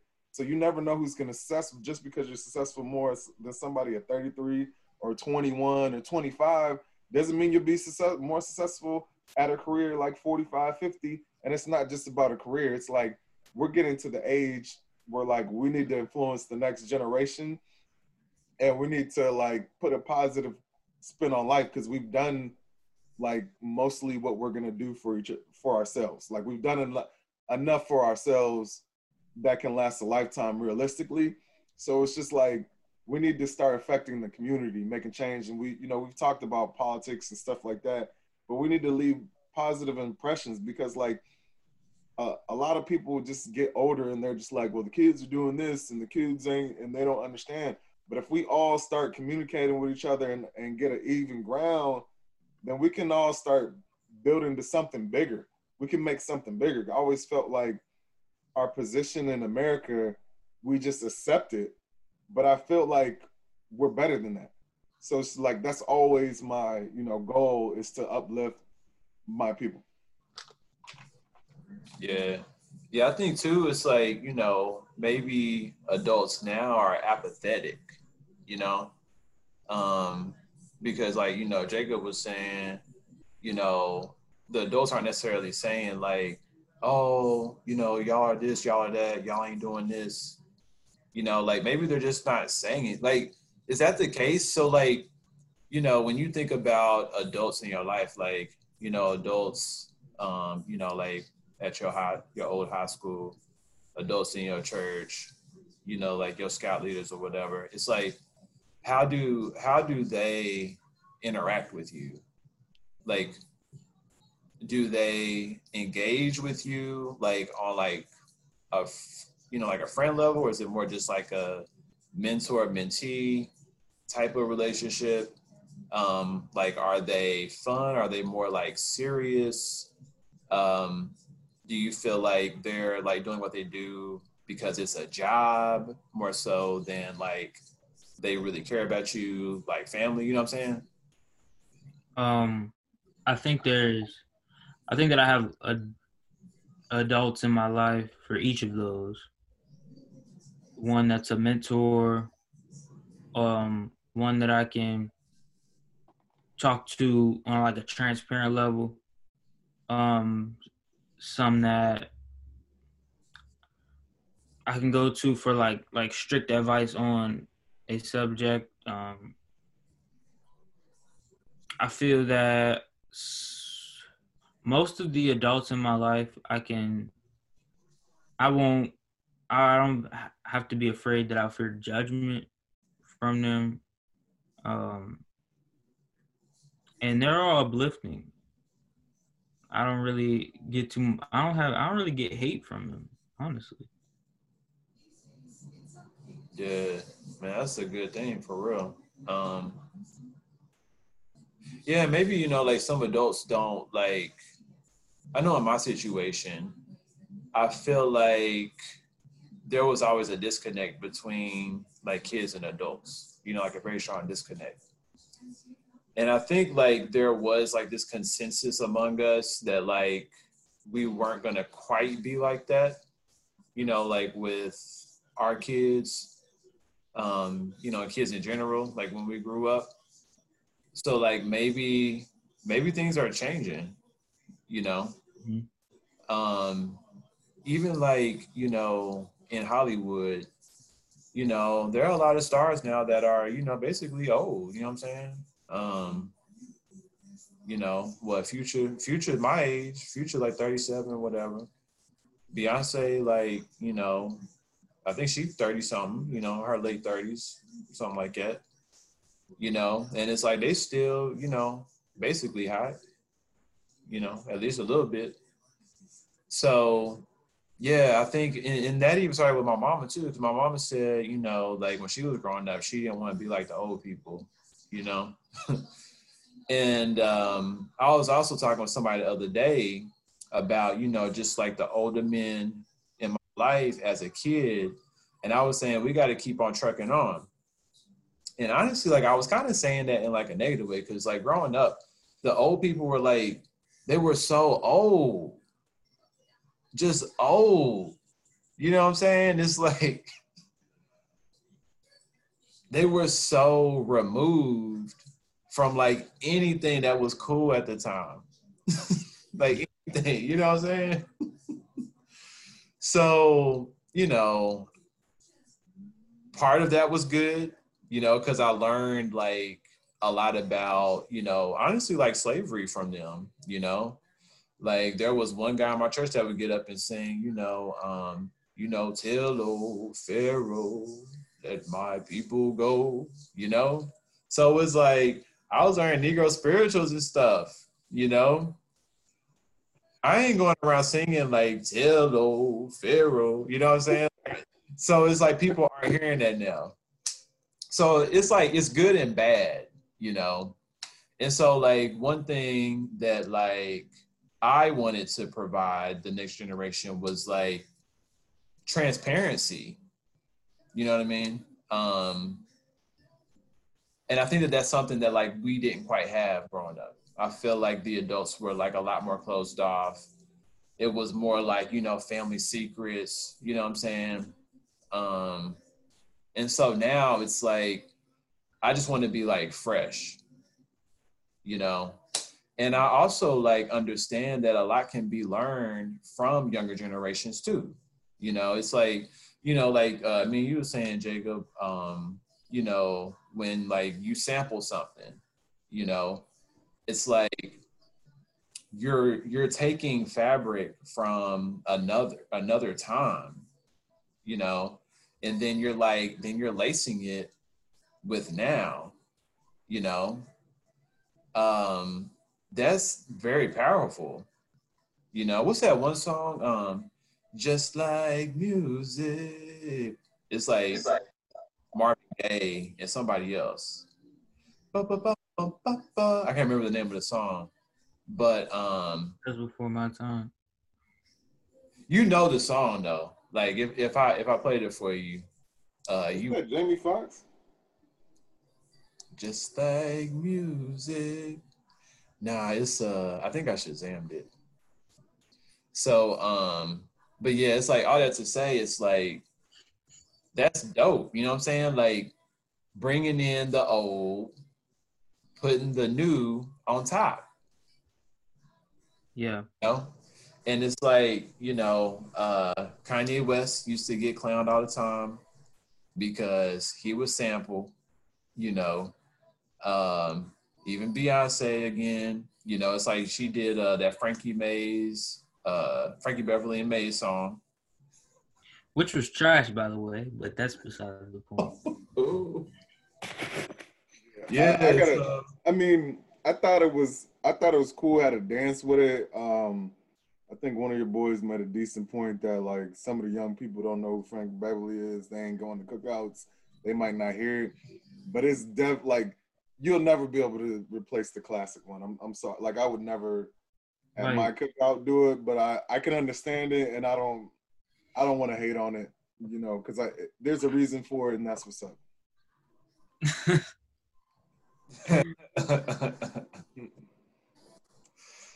oh man, you might not like everything, but sometimes they they got a good.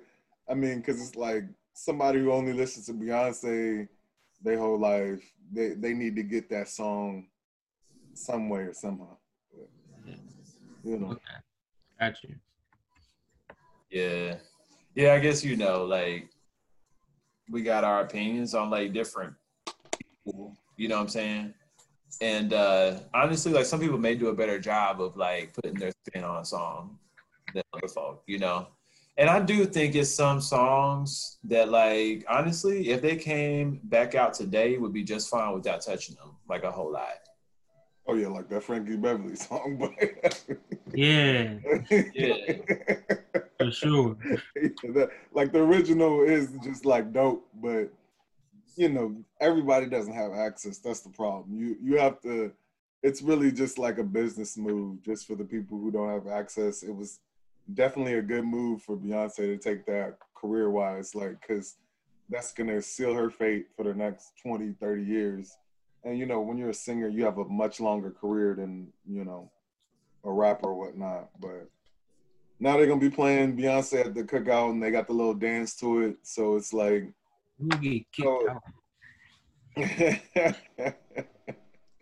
but the young people got to have something. I mean, I'm not saying everybody young is on that, but there's probably people maybe 12 by the time they turn 30 something. It might be the Beyonce version of the Frankie Beverly song, and that might be the thing. Because I mean, just because something hot, like super hot now, doesn't mean like 20 years from now it'll be a classic. You know, like a lot of things that turned out classic wasn't necessarily something I would have thought is classic. Like even like when that Dreams and Nightmare song came out from Meek Mill, like when it first came out, it wasn't just like, oh, but like five, six years later, that song was like, oh shit, this he was on to something with that. You know what I'm saying? Like that, like I can 20 years, like 10 to 15 years down the line, that Dreams and Nightmare song is gonna be like played still because it was just like, you know, if you ain't make it, I mean, if you had to make it through something, that song was like it, you know. So yeah, definitely.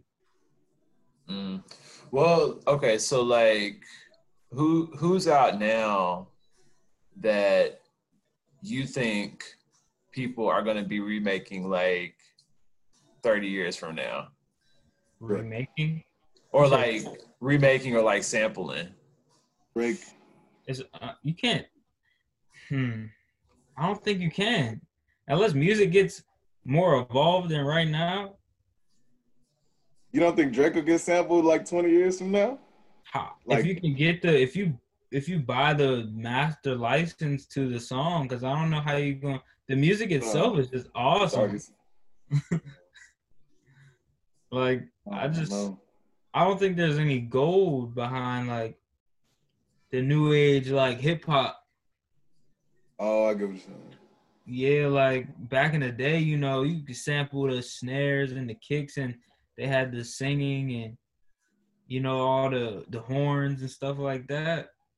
We can make all of that right now. It's on our Macs or whatever computer you're using. Like I just well how what y'all feel about that? Sampling right from the music right now and in the future. Oh, I'll tell you what, I mean, I think that like the popular people, yeah, like maybe their music, you know, it may not be around in like 30 years enough for somebody, you know, to sample it. But then you have like some legends now, you know, like Alicia Keys, man. Every song that like Alicia Keys ever done has been high quality. Oh, you know who I got? John Legend. John Legend, like John low key, John Legend might be top five, like R and B, like hands down. Like he got the wedding songs. He got the go out and party songs, like the classy black people songs. Like he got them all. Like you, you could you could sit there and like drive your car to a John Legend John Legend city. You can party to a John Legend. city. yeah, I mean, he, he, I mean, not city, but like you know, streaming that. But anyway, yeah, Yeah. John Legend is definitely gonna be on that. Yep. Well, see, and and here's the thing too, because it's like, okay, we said Alicia Keys and John Legend. They're like old. And what are they like, 38? They're kind of old. I mean, compared to like somebody in middle school now, or like somebody in high school, like they're old. And I think that's kind of like to your point, Jacob, because it's like, you know, was there a point when music like just kind of stopped being like high quality to where it would last, you know?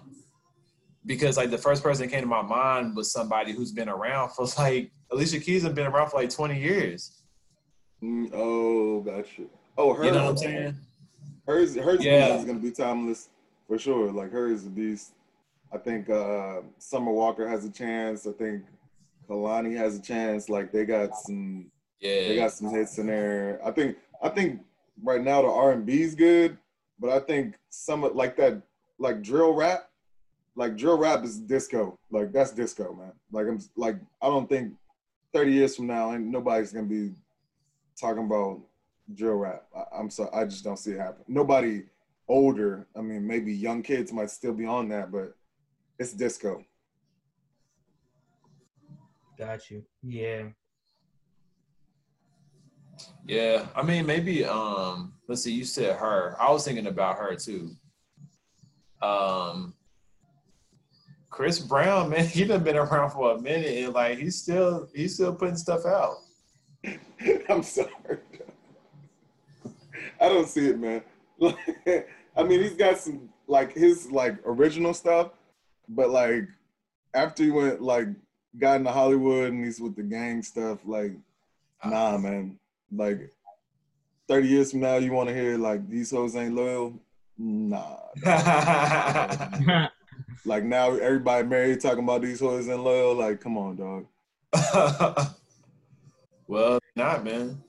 and, and your girl, like that's that's definitely not gonna work. Thirty years, like got your girl up here and she choosing. Nope, that's not gonna last. Like those Oh, what never last.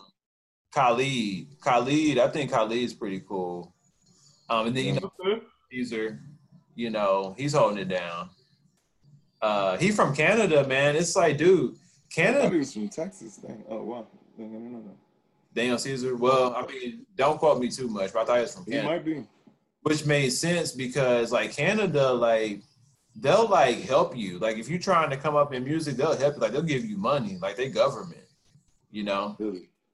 Um, at least they were like, you know, several years ago, unless that's changed. Um, and so it's like whenever I hear a Canadian artist, I'd be like, that makes sense. And I also think that like they study music, even like Drake. You know, like everybody be like, oh, Drake ain't real, you know, like he ain't really hood, he ain't street or whatever. But it's like he did study. You know what I'm saying? Like Drake studied, man. And um he got the art, he got the art down, you know what I'm saying? He did come to Memphis during the summers or whatever. Honestly, like that makes a difference. Like, dude, think about it. When you was like 12, when you was 12 years old, you remember your summers like if you went out of town. I remember every single one of my summers. And uh yeah, we would go up to Cleveland, man. And it's like that changed me. Like going to Cleveland for like a summer or less, like changed me to where like I had a different mindset than a lot of the people that I was growing up with. You know what I'm saying? Because it's like you interacting with people who have like, you know, like a big city mentality. They was just different. You know what I'm saying? So it was like you learned a different perspective, you know? And so what Drake, he he probably picked up on some stuff when he came to Memphis. You know what I'm saying? I ain't never hated on Drake. Well, maybe like a couple of times. I, I used to hate on Drake heavy, you know, because I it, he's like emotional rapper, and then I I saw that that like acting tough guy. I didn't really like that, but I mean, it's whatever, you know. It's it's, it's an entertainment, so I mean, it it's actually cool that he's not really a gangster or he's not really trying to be a gangster. He's just really an actor, which is cool. You know what I'm saying? Because like, you know, after seeing these guys die, like two guys, two rappers just died like back to back, like King Von and Mo3. It was like, dang man, these dudes is dying and they millionaires and getting shot down the street. Like they in the streets, like that ain't cool at all. And um, you know, it's just it's better when that's not happening. So it's like, yeah, like now I listen to Drake. I, I kind of liked him when he was just like more vulnerable uh, early on. I think he gets back into that bag. I, I mean, he's obviously an all-time great now. I don't I don't think like anybody wants to see him in a versus battle because he's got like all kind of music now. I respect his talent, um, but like you know, he like I said before, he was at a he was expressing his his emotions in a way that I wasn't able to express mine. So I just was like hating because you know normally you just call that soft, but I think we're in a better time mentally where you know it's better to express yourself than to hold it in and try to be a tough guy all the time. Yeah, one of the people I think uh, is probably, you know, we was talking about Drake earlier, but one of the persons people I thought had classic stuff before the whole incident was I thought Tory Tory Lanez was on a path to be one of the more remembered people of this generation. But I think that that whole Megan Thee Stallion situation basically sabotaged his own career. Yep. Now, um, the thing with Megan, like Thee Stallion, is I think I she's she's pivotal. Like she's pivotal in terms of hip hop. I think. Um, now she definitely, you know, like came after like a long line of women rappers. Cause as much as they wasn't getting love, like they was out there, man. You remember um Mia, Mia with no limit, like Mia was spitting bars, man. And then mm. um the Lady of Rage. Uh I think she was with um was she was she from was it Cal was she from California? Was she with I don't know what it is actually. It was one of them. Uh, Lady of Rage, you know, I rocks rough and stuff with my Afro puffs, man. Oh and yeah, then, I remember. Yeah, and then you had Lil Kim.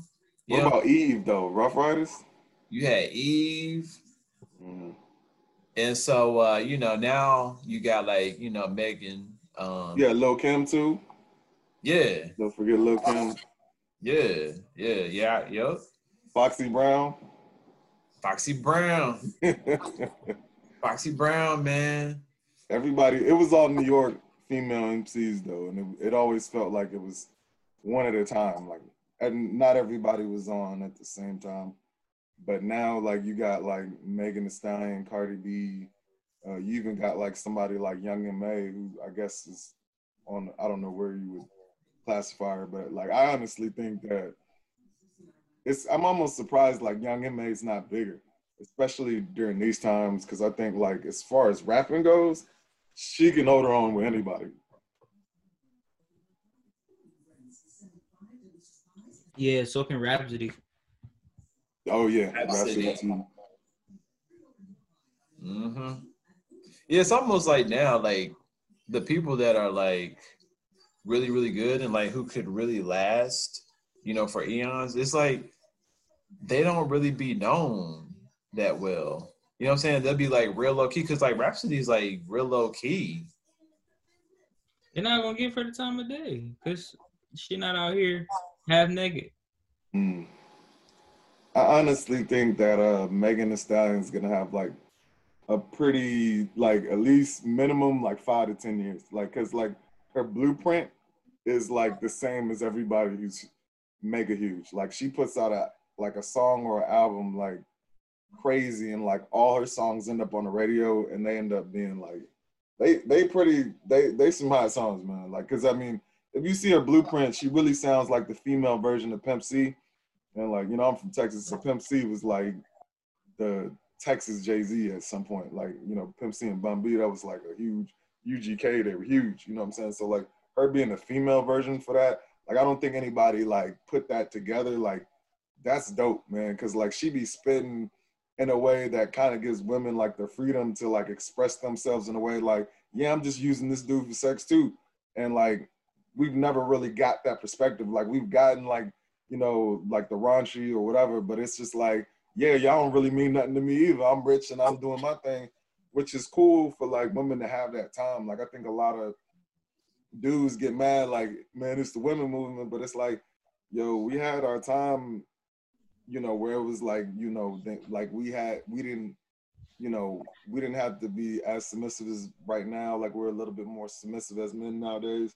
But I mean, that's that's just you know how it had to be because like everybody needs their time to shine. I think in the world, and you know, I think eventually it'll balance out more. But I think now is more of a time to like let's celebrate our women, especially you know Kamala getting vice president. You know, as like you know a black woman getting vice president. I think the next thing is like you know a black woman being president or whatnot. So it's just like let's celebrate it while they have it because I think we need to move together instead of just trying to be like, well, we're black men and that's black women. Like I think we've moved like that for a long time and it hasn't gotten us anywhere. Yeah.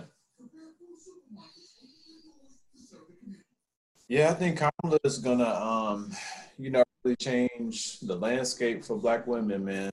And just um black people in general, because we had a black president, you know, and now we got a, a black vice president, you know, now it's almost to be normal, you know. one thing you was talking about earlier, um, you know, Jared, just or it may be you, Jake, I can't remember, but you know, it's just like, you know, not just being stuck in doing like quote unquote black things. You know, it's like I think that that's like important for one because a lot of things that are like quote unquote white have origins with black people anyway. So it's like we're never too far removed from what's going on in anybody's society because, you know, we were interacting, we've been interacting with other cultures for like thousands of years, you know. But then sometimes it's like the way, um, you know, like Europeans colonized, you know, like a lot of the world seemed like their ideas were first, you know? So sometimes it's like, if I'm doing something, I'm like, this ain't white. you know what I'm saying? I'm like, this is this is what like a lot of the world does. But then like it's almost like the European colonization kind of like mass marketed it and like or branded it almost to make it kind of like seem more like it was, you know, originated from within, you know, like those cultures in Europe. You know, so even with like um, you know, like the Washington Monument, you know what I'm saying? It's like a lot of the concepts, um, you know, and the ways that like uh, you know, buildings are made are from Egypt. You know what I'm saying? So it's like I'm not gonna be made to feel like I'm white because I'm over here, you know, like doing good in math bowls. Like no kid should ever feel like they're being white because they're understanding concepts of Western education. Because it's like in a lot of ways we're the ones that built it. You know, I mean? it's like if you view African kids going to school, man, they'd be dead up serious. They not play in school at all. Like Africans are dope because it's like they or we designed a lot of what is being used now, you know. So yeah, it's like you know the concepts, um, you know, that are used in like building you know, today is it's from it's from black folk, man. So um yeah, it, it's a lot of things are not a black or white thing. It's just like, okay, what do I need to learn? And then learn it. You know what I'm saying? And then use it for black people if you want.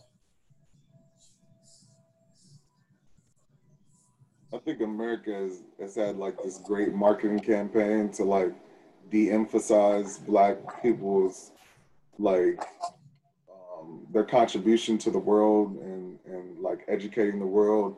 I feel like, I mean, I don't know about you guys, but I remember growing up, there was like every movie of Egypt never had a black person in it. It's like there's like a million slave movies, but there's like zero movies black kings and queens like in America, and it's like you know some people told me before it was like, well, they're in Hollywood, they don't have that many black people, and it's like Nah, I don't think that's true. I'm I'm sure they can find like 20 or 30 black people to play uh, you know, kings and queens. And it's so funny because like I remember when Black Panther came out, it was like even though it was a superhero movie, the movie was just so big to everybody because it was like now we get now we're showing black people as kings and queens and powerful and and like ruling the world. And it's almost like there was this marketing campaign, like you couldn't show black people in that light like uh, and and I remember for a long time like the all the movies that had the black class was like gangster number one, gangster number 10, gangster number five. And like, oh, he was a drug kingpin. And you got all these movies about drug kingpins, but what is that? What does that breed? Like if if all you see in the movies is yourself as the drug dealer, the kingpin, the robber, XYZ, then a lot of people who don't have like sound parent or parents like actually raising them a lot of people, you know, if you're like a single parent in general, you're gonna have to throw your kid in front of the TV. And and you know, when that's on the TV and that's all you see, now you look at yourself in the same light as what you see on the TV.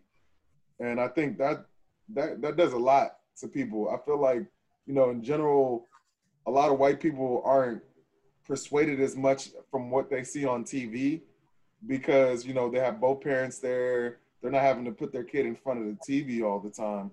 But I think that could be like uh, why a lot of us think, you know, we're gonna be just like sports players or rappers or whatever, is because like we're watching TV and that's what's cool on TV more than we probably should be. Because I know a lot of people, you know, like white guys at work or whatever, and they'll be like, they barely watch TV or they might watch like an hour or two TV TV a week and you'll you'll be surprised at how much that affects like how you think. True that. Um, how much TV you watch, Jacob? How much TV you watch, man?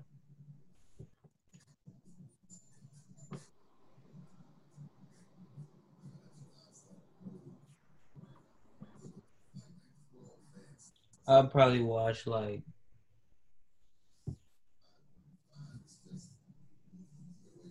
in all around like 90 minutes of TV.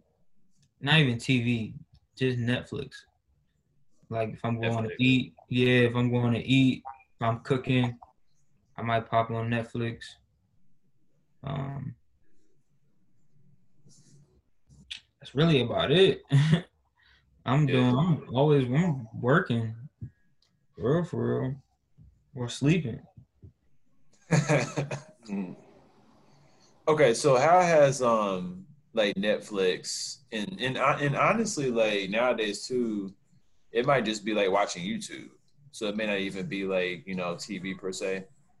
So like, okay, so like compare today's like kid or you know young adult or whatever and the way that they watch TV and YouTube with like back in the day when people would like watch TV, like somebody like my age, like coming to watching TV, like maybe had internet yet. Do you think that like watching a lot of YouTube like TV like really negatively impacts society?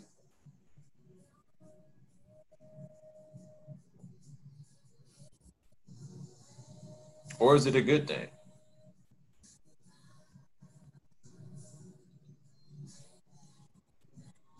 Yo, this is deep. Um,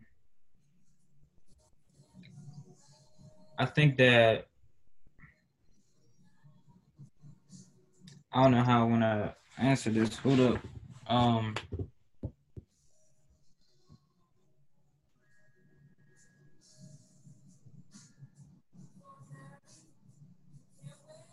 do you know anybody who like well, okay, so you said 90 minutes, right? Yeah. Um That's not a lot for real. You talking about Like a day or like a week? a day? Yeah.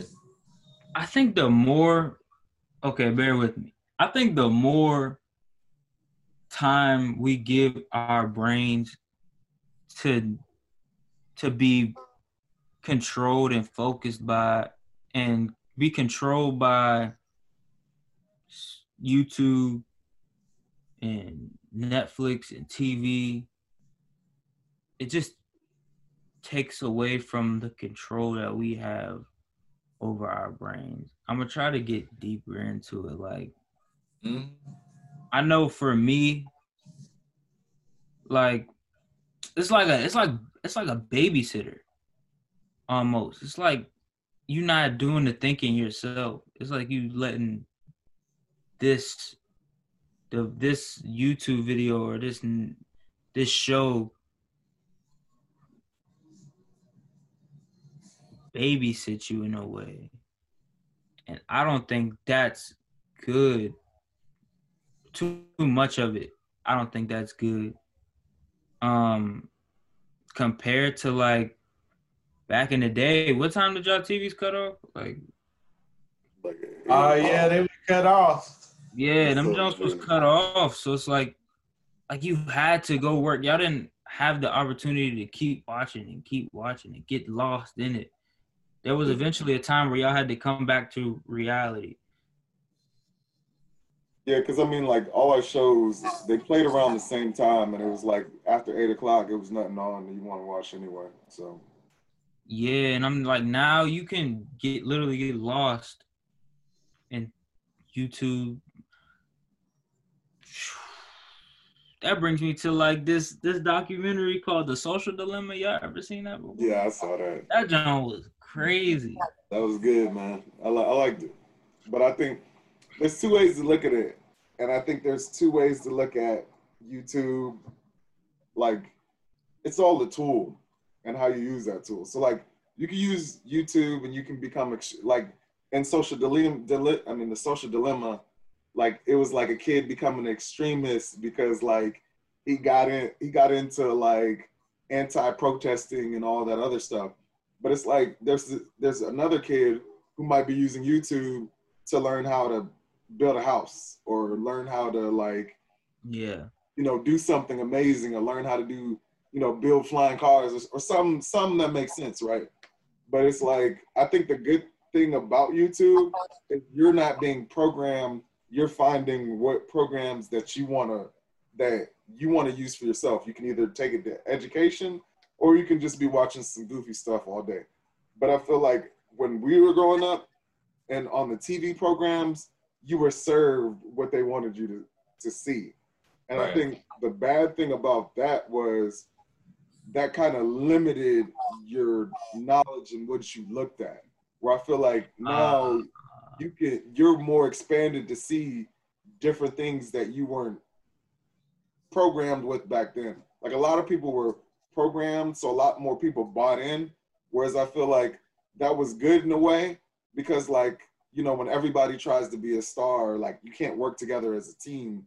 Um, I think the bad thing about now is like everybody wants to be like, you know, Instagram star, X, Y. They want to be the star at the job, even even if they don't even know how to do the job. They just expect to come there and be number one.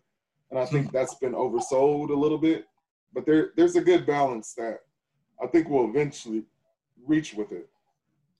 Yeah, I think from like from y'all's perspective, not having not growing up in this in the technology era, I guess, that we are in now, I think y'all see it as like uh more opportunities and stuff. And me growing up in it, I've just seen what the the negative effects of what it can do and how and how it can like just how it can cause mental effects on you and negative mental effects and how it can you know affect your mood and how it can give you this these false hopes and it's I guess so. I guess we're looking at it from two different perspectives. That makes sense, man. Well, your perspective is very interesting, man. Like, yeah. So, what is that like? You know, um, to be in that world. I'm not. I delete Instagram and YouTube during the week, um, just for the fact that I used to get on IG, see all these successful people, see where I wanted to be at, and then get lost in the the fantasy of where I could be at, and not being content with where I'm at at where I'm my level at right now, and I realized that was really affecting my mental, and I had to get off that quick. So I made that decision to just not be on Instagram during the week. You know, I pop on there on the weekends because I just I seen where like my head would go, and where my mind would go, where my thoughts would take me when I seen like successful people and knowing like I'm not there yet, I get jealous or get envious of them, and I'm mm-hmm. like, nah, I can't do it. How old were you when you were like first got exposed to like social media?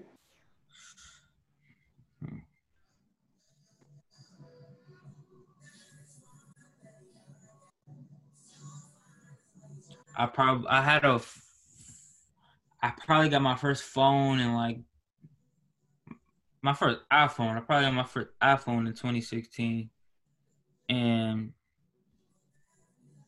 2015, 2016 got on.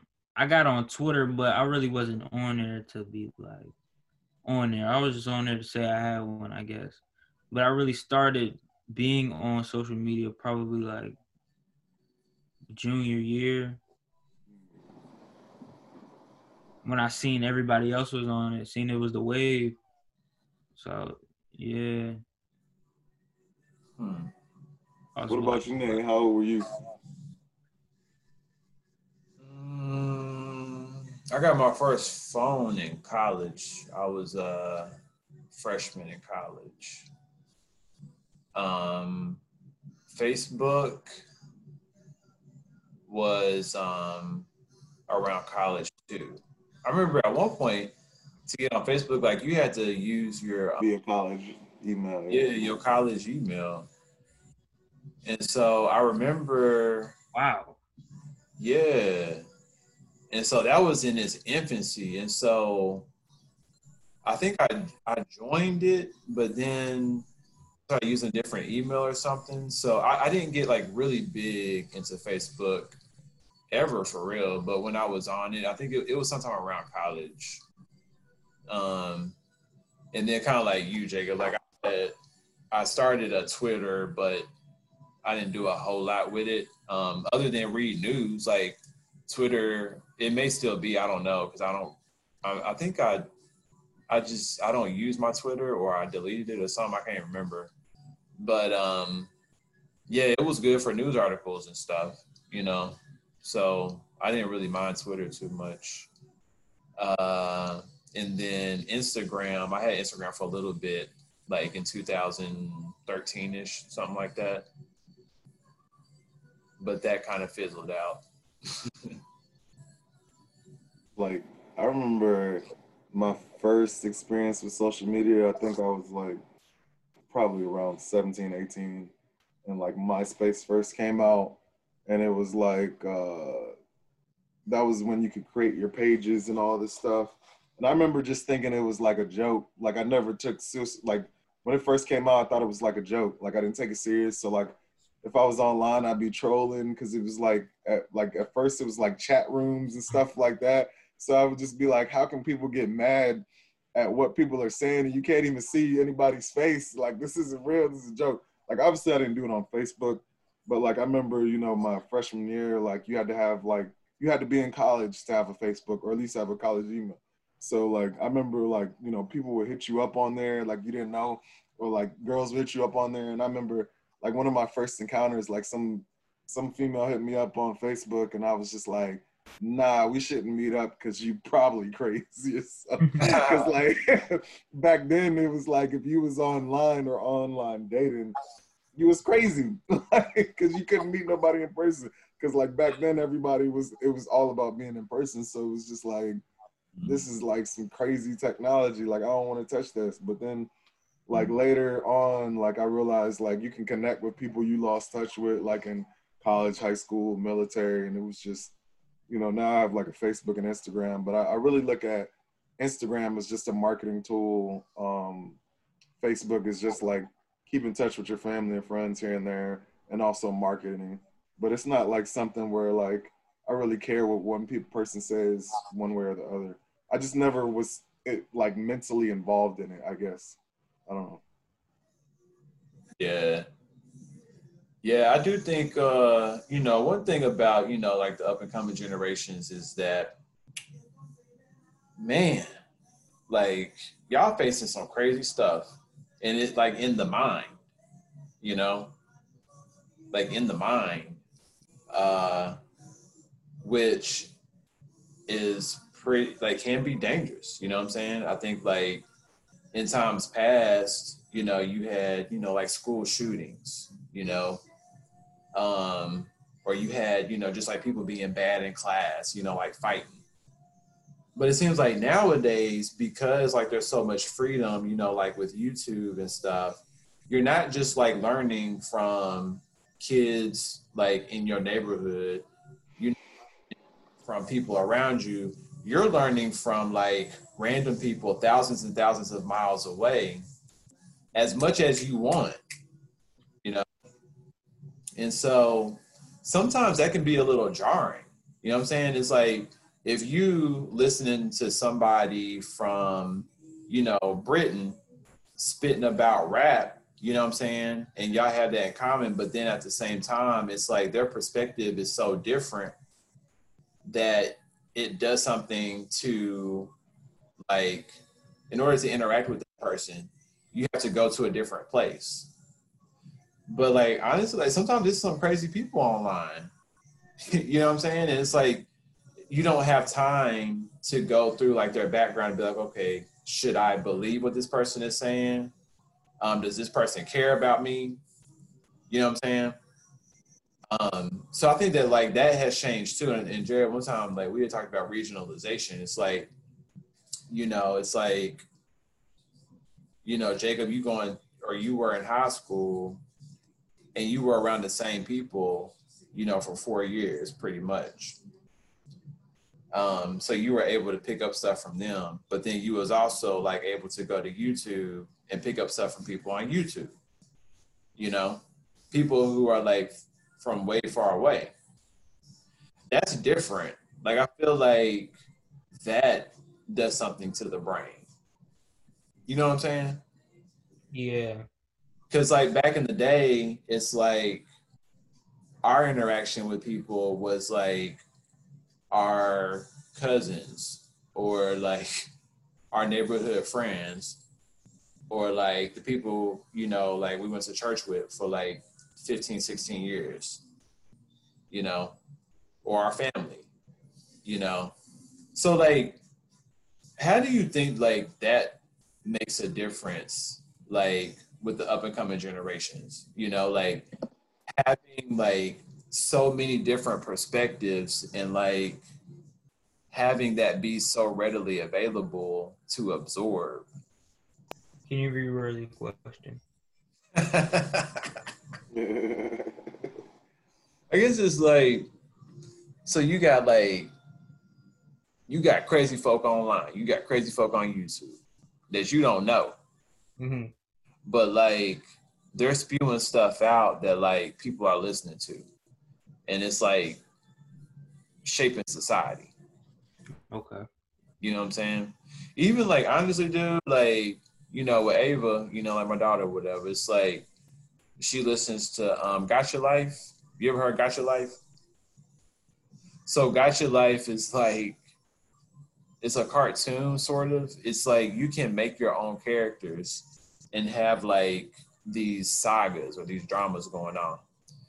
And it's like all kind of stuff be going on with these cartoons. It's like the kids be like cussing their parents out. Like the parents be like screaming at their kids. Like they be having like multiple personalities basically. Um, it's like, you know, demons and you know, all kind of stuff. You know what I'm saying? I'm just like let's delete that. Huh? I said let's delete that. yeah, let's get rid of that now. Oh. that don't sound cool at all. No, and I'm I'm sitting over here listening to it.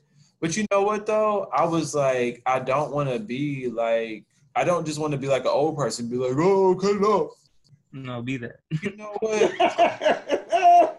you heard it from a young person. There you go. it's all right. Mm. well, I mean, it's okay. So here, here's actually I use it to my advantage because, like, you know, Ava's big into it or whatever, and so um, yeah, she ended up like drawing a character, kind of like based on Gacha Life, and supposedly like it was um, it was an like a, a demon, like an inner demon and I was like, oh, I was like, she seemed cool. And you know, she didn't say much. But like, well, if you saw the picture, you'd understand. Cause like it was like, I ain't gonna show it to y'all because that's probably that's private for her. But you know, it was just a picture of like this cute little girl, you know. So I'm like, oh, she looks nice. How's she a demon? And so, you know, like the demon had a name and everything. And so uh, turns out a lot of these demons' characteristics being my daughter sometimes. And so like I just kind of like use it to my advantage. So I'd be like, honestly, right now, like you displaying characteristics like of that inner demon. You know what I'm saying? And so it's like when I say that, it's like she understands, you know? And if you think about it, like that's we are fighting against like stuff that we can't see. You know what I mean? And it's like sometimes we be trying to like, you know, kill the culprit and, you know, like, oh, don't do this anymore and like cut this off. But honestly, like that's not always like the only thing to do. You know what I'm saying? Like it may be like one thing to do, but sometimes it goes deeper. So when we start talking about demons, honestly, I was like, you know what? This is a good occasion to really talk about some shit. Like we need to be talking about demons with our kids for real, because the stuff that like I've heard from kids in this generation is like really, really, really like nightmarish. You know, like in people's heads. You know. Um. Yeah. Yeah. We definitely need to normalize the spiritual talk with our kids, or with your kids, because I don't have kids. with with kids with the next generation normalize the the God talk and and uh yeah definitely. But you need to nip all of that. Yeah the only thing about like the demons thing is i like i think sometimes if you open the door for them they kind of sneak their way in like i've always like never been like the person to kind of play with that because like i remember back when i was growing up there was like the uh you know stand in the mirror bloody mary three times like i would never do that because it's like you can speak curses on your family into existence. Like there's a lot of people who are like and you'll think that it's like you know you have to sit there and spell or whatever but it'll just be people who will go around every day like yeah my my family has this bad history. Oh my family has a history of diabetes and you ain't got no diabetes and nothing wrong with you but you speaking it into existence. Like obviously, you know, if you have diabetes, you have diabetes. But what I'm saying is, like a lot of st- stuff you speak into existence. Like, have you ever seen like somebody who could have been successful or like not not successful like in the way we're saying, but could have been doing more with themselves, but they're like not doing anything because they think lowly of themselves. Like I think that's how like demons can play in, and I feel like it's important to discuss, but uh, opening the door to them uh, that can be a little different story because uh, like I'm thinking about it is like you know I've seen like the shows like 13 Reasons Why and I've seen like a couple of shows like that where they make like high school seem like the end of the world. And that's what I was gonna ask you, Jacob. Was um, do you like? I know suicide rates are high, but it was like, was there like kids in your school who like committed suicide, or was that like a real thing, like a big thing? You know, when you were school, like suicide awareness. Nah. And if they were, if there were kids that were committing suicide, I guess, or thinking about it, it wasn't you you they weren't given the time of day to speak, I guess. Like it really ties all into that cool factor. Like like you really didn't hear from those kids. Those kids was the, probably the kids that was keeping quiet about their problems. You know, not in the mix too much, not talking to everybody, not knowing everybody. And nah, there was never I don't think they would have been comfortable to have been open that open with the school or open with anybody like that because of how judgmental.